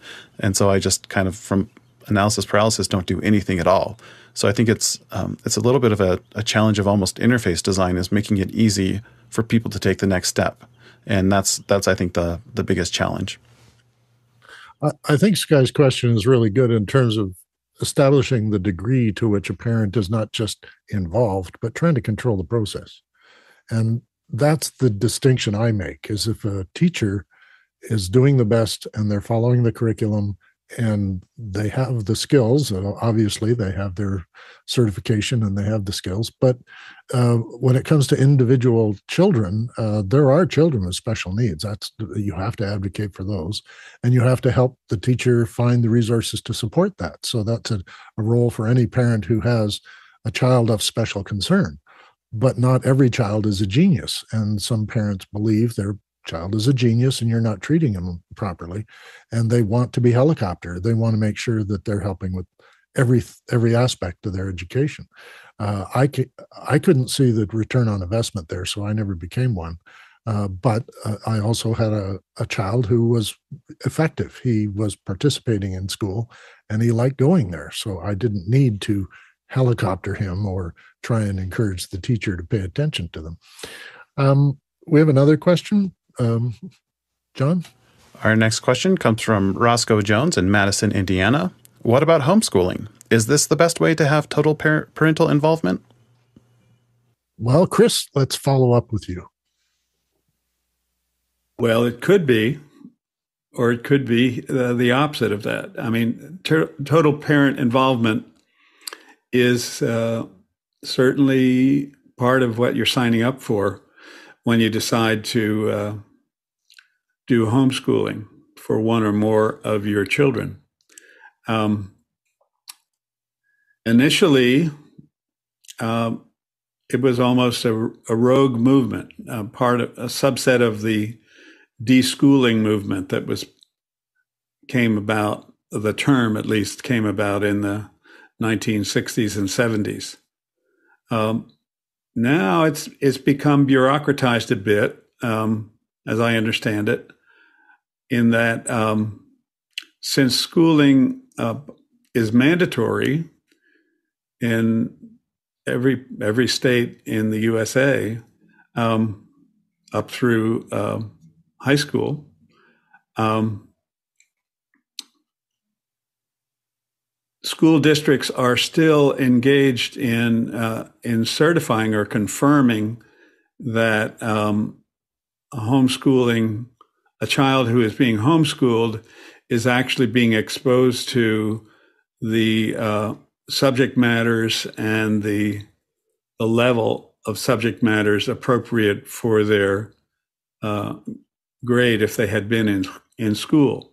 So uh, parents have to certify, and some in some cases, states require that uh, students who are being homeschooled also take uh, state achievement tests and so forth.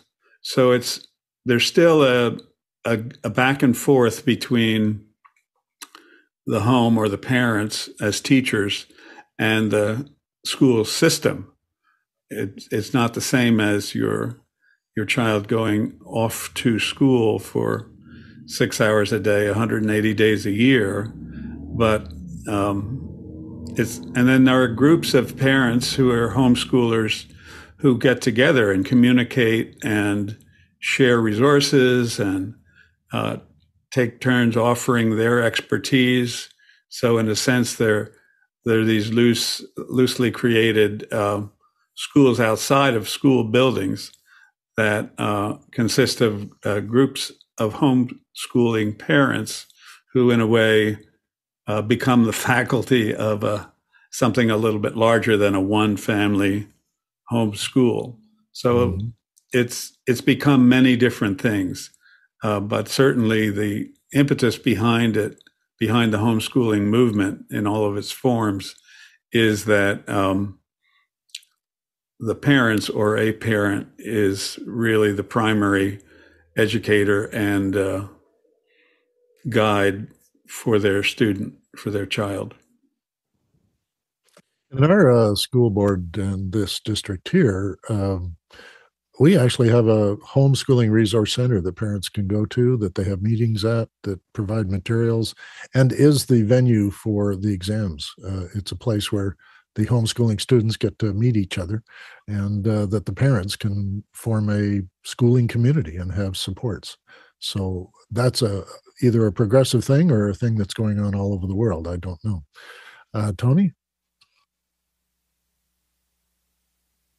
I really was wrestling with this from the standpoint of uh, looking at the question that Roscoe asked from this point of view. And this is a Tony Mobley definition. And so you can use it or, or discard it. Right. I think that part of part of the way in which we need to look at life in terms of educating our children is that there is there is training and then there's educating.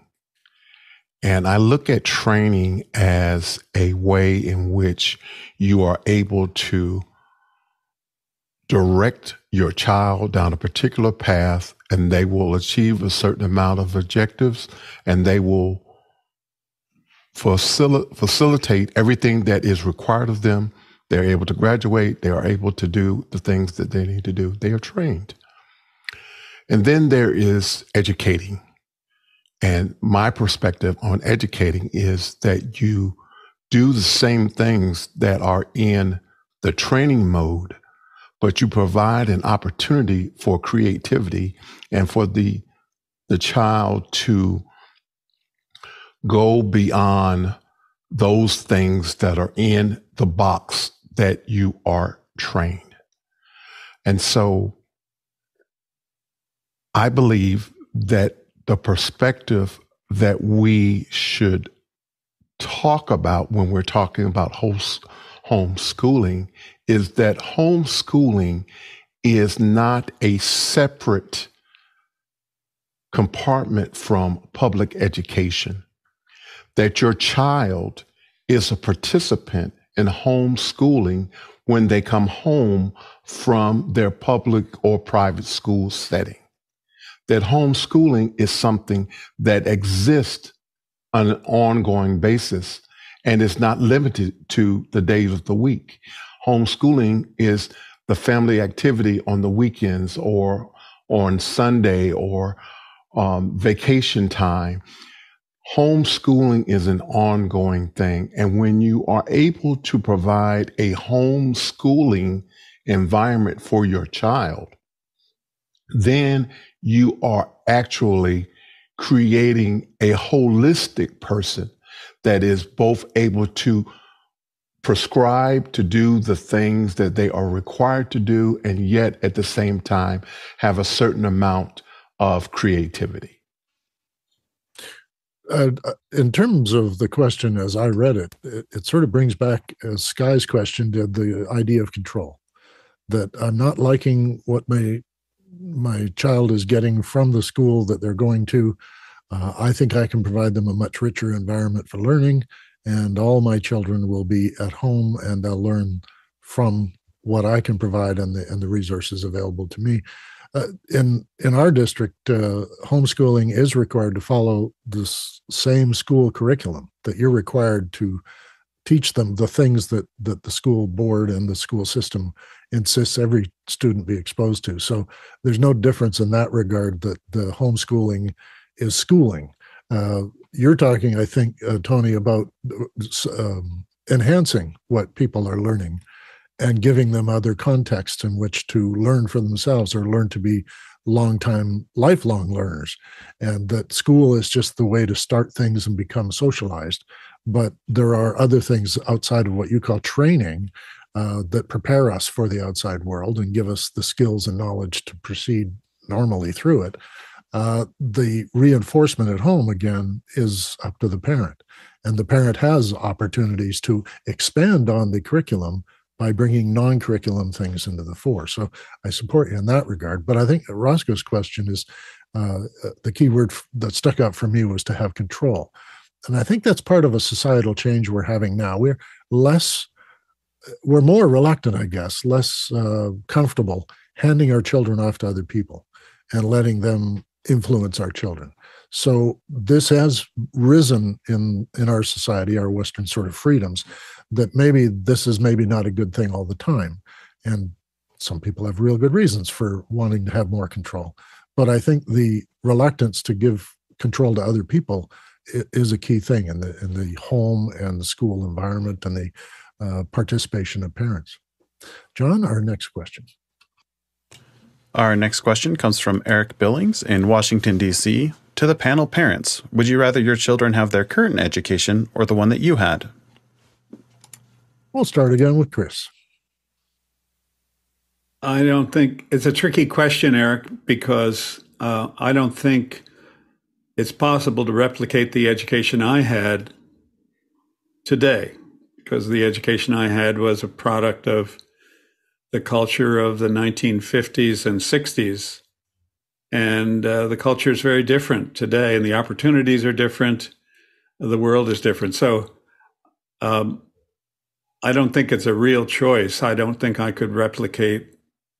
Uh, it's a. It's not available to replicate my education uh, with my children or now my grandchildren today. Um, I think, though, that um, my wife and I have shared experiences remembered of our educations with our children and and now our grandchildren in ways that um, perhaps integrate some of the the big ideas that we have taken with us many many decades later. So in a sense, uh, they're getting the uh, the Cliff Notes version of our stories of our educations and the turning points that we uh, experienced, some of which were planned and intentional, and some of which were seemed like they were accidental or providential, being at the right place at the right time. Sharing those stories with our children and grandchildren have helped them, I think, uh, compare and contrast the experiences that they're having or that they might have in the future with uh, what it was like in the old olden days when we were uh, in school. Thank you for that, John Snyder. No, I would not like my kids to have my education. Um, they are both special needs students, and so they are both on IEPs. One has a full time aide, and if they were just put in the classroom like I was, they would would have failed. I also went to a one of the lowest rated schools in one of the lowest rated counties in the lowest rated state in the United States uh, for many of my years of, um, well, it was basically K through ninth grade. And then I went to one of the highest rated schools, uh, my last three years of school in a different country. So different experiences. Every student's different and contextually, um, they have different needs. And I would much rather have, when I was in school, had the cool toys we have now, like computers and stuff. So generally, no. I'm going to applaud your resiliency for uh, being through the less quality school and coming out the way you are today. So good. Tony? I, I think Dr. Clark is right in that it is a tricky, tricky thing. Uh, I have the benefit of graduating from a high school um, that was a project based high school was a private high school and was project based. And I would want that experience for my children. However, it was not possible. Um, but I, what I will say that the fact that there are schools that are considering um, project based learning I think it, it makes all of the difference uh, when you are able to be exposed to, and, and and quite frankly, the things that I was exposed to, I should not have been exposed to based on my geographic location, and um, and I, and I just have to mention that with the project based education, and the sacrifices that my parents made in terms of exposure and not being limited. And I'm going to be transparent and say that the majority of people who lived in my community and looked like me did not have the exposure that I had. I was in, I was fortunate in that I was in a project based learning environment, exposed to so many wonderful things. And then I was a part of a house of worship tradition that was always taking us to various places throughout the country to have experiences that were way beyond um, that setting. And unfortunately, the majority of people who lived in my community did not leave the community. And so, um, but yes, that's my answer to the question. I, I, guess my answer to that question would be that uh, my personal experience through school and all the way up to high school, actually, uh, they were constantly experimenting. So every couple of years, things would really radically change. How we were taught math, uh, how the school was structured. Uh, we went to a sort of semester system one time, which mystified me. And we had different sort of open classes. Uh, then there was team teaching. Uh, it it seemed to me that it was constantly evolving, and I've kind of embraced that. That all things are like that. Even office hours here is constantly evolving, and so the parents can be confused i think sometimes when they encounter something the, the classroom is doing or the way things are being structured or whether homework is banned or other things like that and they're finding it's a little confusing and they can't see their opportunity to be involved in the education part of things. And as we're kind of conversing right now there's some responsibility of parents to support what their kids are getting through the curriculum. We'll take the next question then john our next question comes from Douglas Carmichael. How can parents balance being involved in their children's lives and education with not overly protecting them as they grow? It, protection is a very interesting thing because we have to look at what the fears are for that protection. And and really there's two aspects. One are they getting the services they need? Are are my child supported? Is my child um, engaged with other students? Is there are there issues of isolation is the person withdrawing. So those are the protective things that i would focus on. I i wouldn't have much concern about protecting them from other kids. Uh, i think the school system actually has a lot of mechanics and, and supports for that. And um, i i think if you're trying to uh, insulate a child from the world outside then you're you're doing them some harm. And i think one of the things that i learned early in my own uh, life, and this is from my father, uh, is failure is learning. Where every time you think you can do something and you can't, well, then there's a chance to learn. Or if you thought something was true and it's not, that's a learning opportunity. So it took me many years to, you know, integrate that into my life. But if the child I'm sending to school is not given those kind of guidance and those kind of opportunities to fail, then I'm going to intervene. I think yes. Um, John. Yeah, I think this is a bit more of a parenting question than an education question, but just in general, um, how people grow.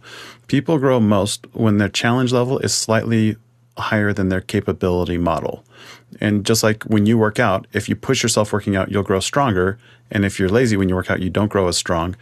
That's how people grow at all ages in all forms is you need to challenge them and put them in a place where there's some amount of risk but where if they fail, they won't be devastated, they won't be crushed, um, they and that will keep people out of the fight or flight response, which is a optimal place for growing. I have an additional little anecdote that I was sitting on a bench watching my child play in a playground just on the weekend, and uh, I was sitting with a parent who was complaining about all the apparatus in the playground and how dangerous it was.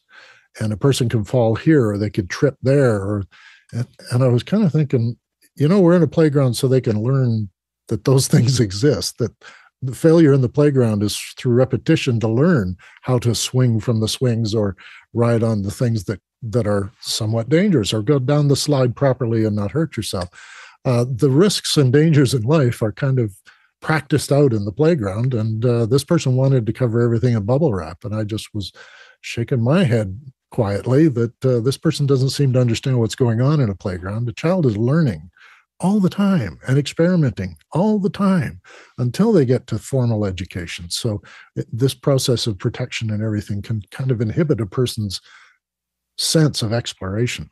So, next question. Roscoe Jones, back from Madison, Indiana, asks As a professional educator, what's been the best example of parental support and involvement that you've experienced? Well, as our senior here uh, in education, let's talk, listen from Chris here. Thank you. I had the uh, privilege of being a researcher on teaching. I, I was a professor of educational psychology and a member of the Institute for Research on Teaching at Michigan State University during the time when my children were in the East Lansing school system. And my most memorable set of experiences was working as a fellow researcher with half a dozen teachers, ranging from elementary school through middle school and high school, in uh, schools where my children uh, were students.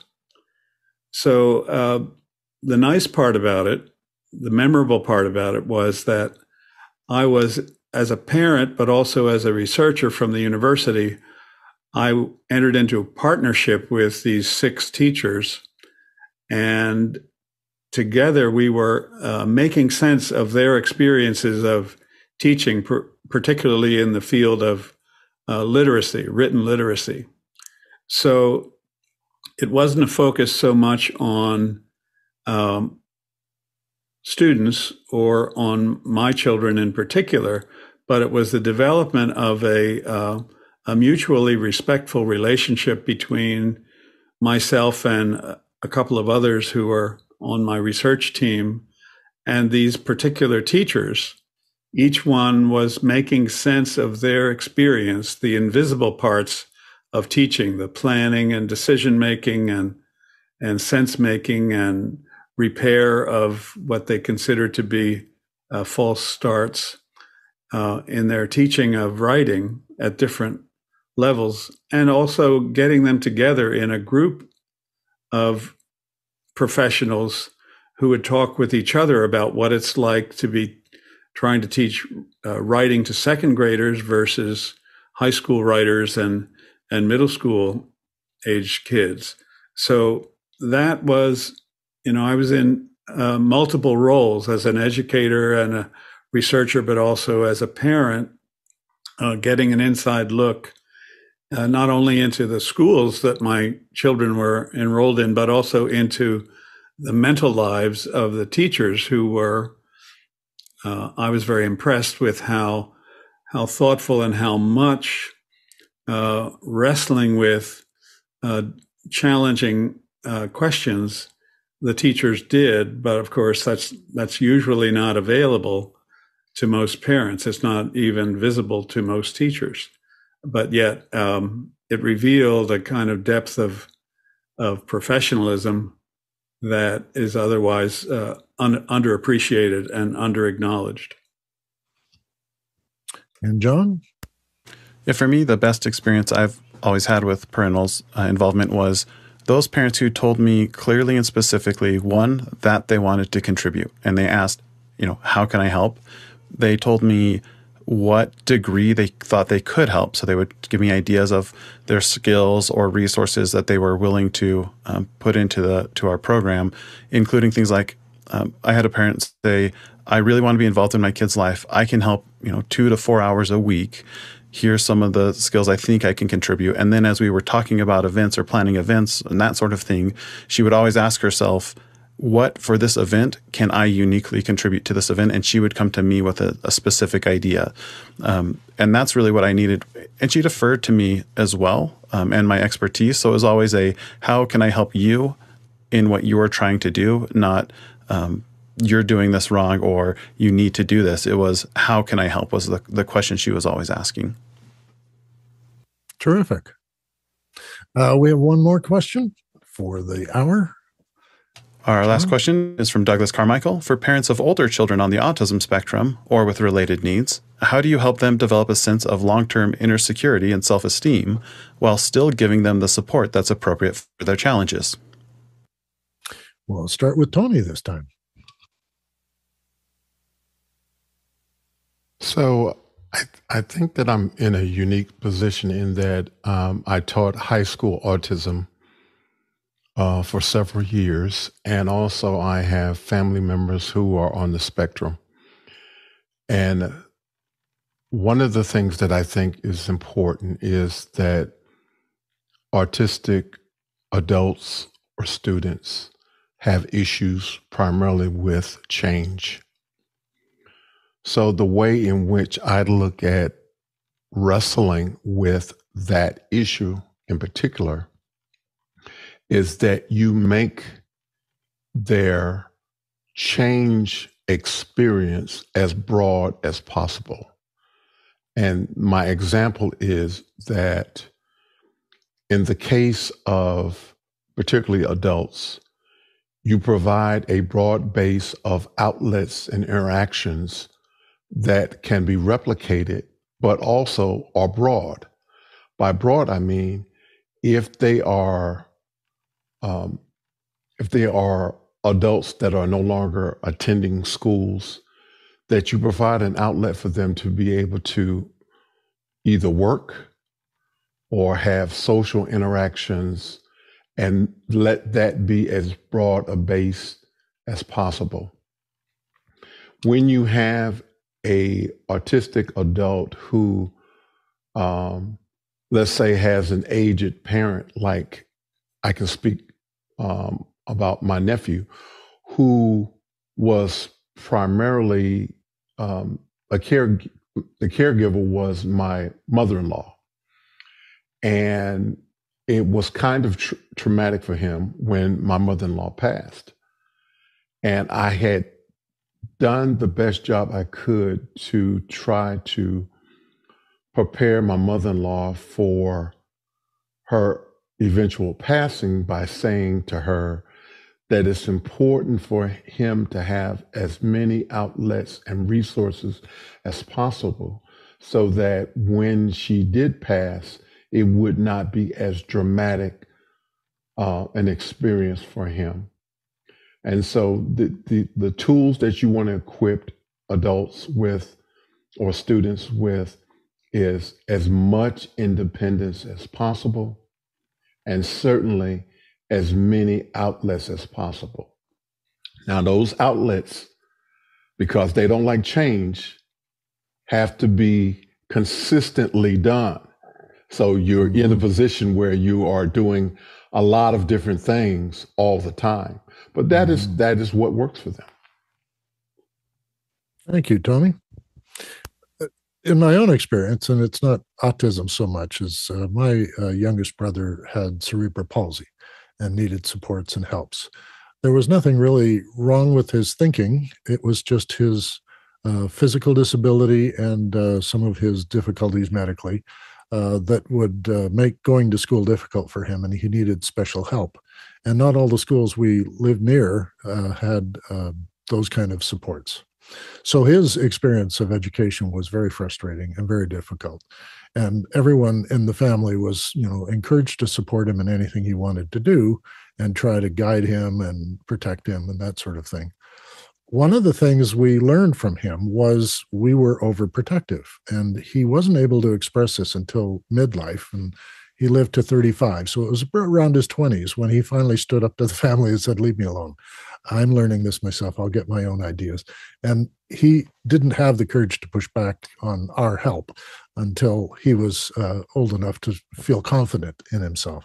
And the more we left him alone, the more he blossomed, the more he got involved in things. And he became an advocate for disability. And he uh, spoke in uh, the House of Commons with uh, MPs uh, advocating for better lifestyle supports for people of any disability, and was uh, in our city anyway one of the team of people who convinced the city to put wheelchair dips on every street corner sidewalk.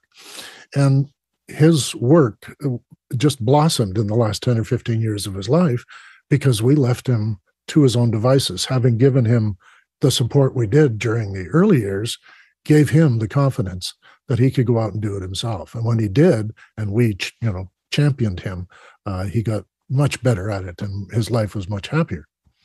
Uh, Chris, we'll bring it home with you. Briefly, um, my sense is that uh, older children on the autism spectrum and with uh, similar um, neurodiverse qualities uh, all have a strength. And it's different for each person, of course. In fact, all all people, all older children have uh, strong suits, so to speak, what they bring to the table, what they uh, contribute to a community, whether it's a school based community or um, in the broader community. And I, I think the the way we can be uh, helpful to their development and to their uh, success as a member of a community, which they'll be in, in one degree or another for all of their lives, is to build on that strength instead of trying to um, turn these people into generalists who are who are good at everything, who who don't stand out, uh, and so forth. I think um, being in community can help with that, but of course, um, particular neurodiverse qualities make being successful in those communities uh, more challenging or require more specific support, both from the um, the individuals whom we're trying to help, and also from uh, the adults, say teachers and so forth, uh, community leaders who uh, are uh, managing and leading these these uh, community groups. So, so the idea basically is to uh, be happy with and to support the ways in which these individuals are outstanding, good contributors to the communities that they're members of, and uh, and not worry so much about the other 99 ways that they might have been outstanding or com- contributors. Let's uh, build on the strengths and not worry about trying to s- stamp out or compensate for the the weaknesses. Thank you, and thanks to everyone for uh, both joining us and being on the panel today. Um, I, I think this is probably a discussion that I was a little afraid of when I first sort of signed up to host this. Uh, but I've I've heard a lot today that I think gives me things to think about, and I want to thank the people who ask questions, the uh, producers asking questions, guide us, and expand the show and give us other ways of contributing. Um, and I want to thank the people in the background uh, who operate office hours and make this look as good as it does and make us sound as good as we do. Uh, you can join us next week when we'll open the floor to some brainstorming ideas for future discussions in Education Hour. And I want to remind everyone there's always people in after hours who can help you with technology questions. And maybe there's a few educators out there lurking around in office hours. You can ask them questions too. Uh, stick around today. Uh, after this, in just less than two hours from now, there'll be a volunteer orientation session in the after hours breakout room for that. And you can easily log into office hours after hours and uh, get into that meeting and see if you too want to volunteer and help us both in the back end and, of course, contributing here on a panel. Thanks, everyone, and you all have a great day.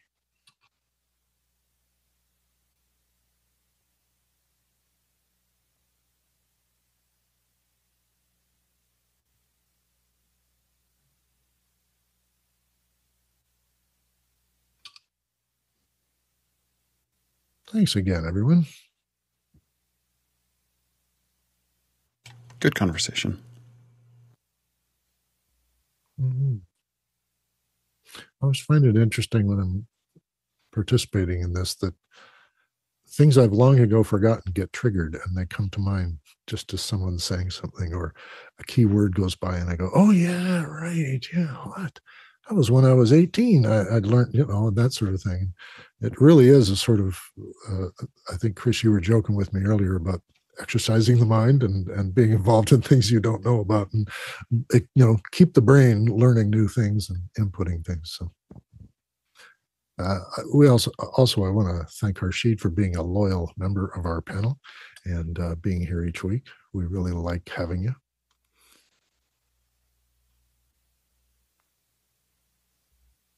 It's entirely possible he's frozen. So I was he's standing super still. I don't even see him looking around, and he usually does. So, oh, there he there is. He he's blinking now. yeah, a little Wi-Fi issue there for a Yeah, a little wave, but I was trying to load up another link, so it, yeah. yeah.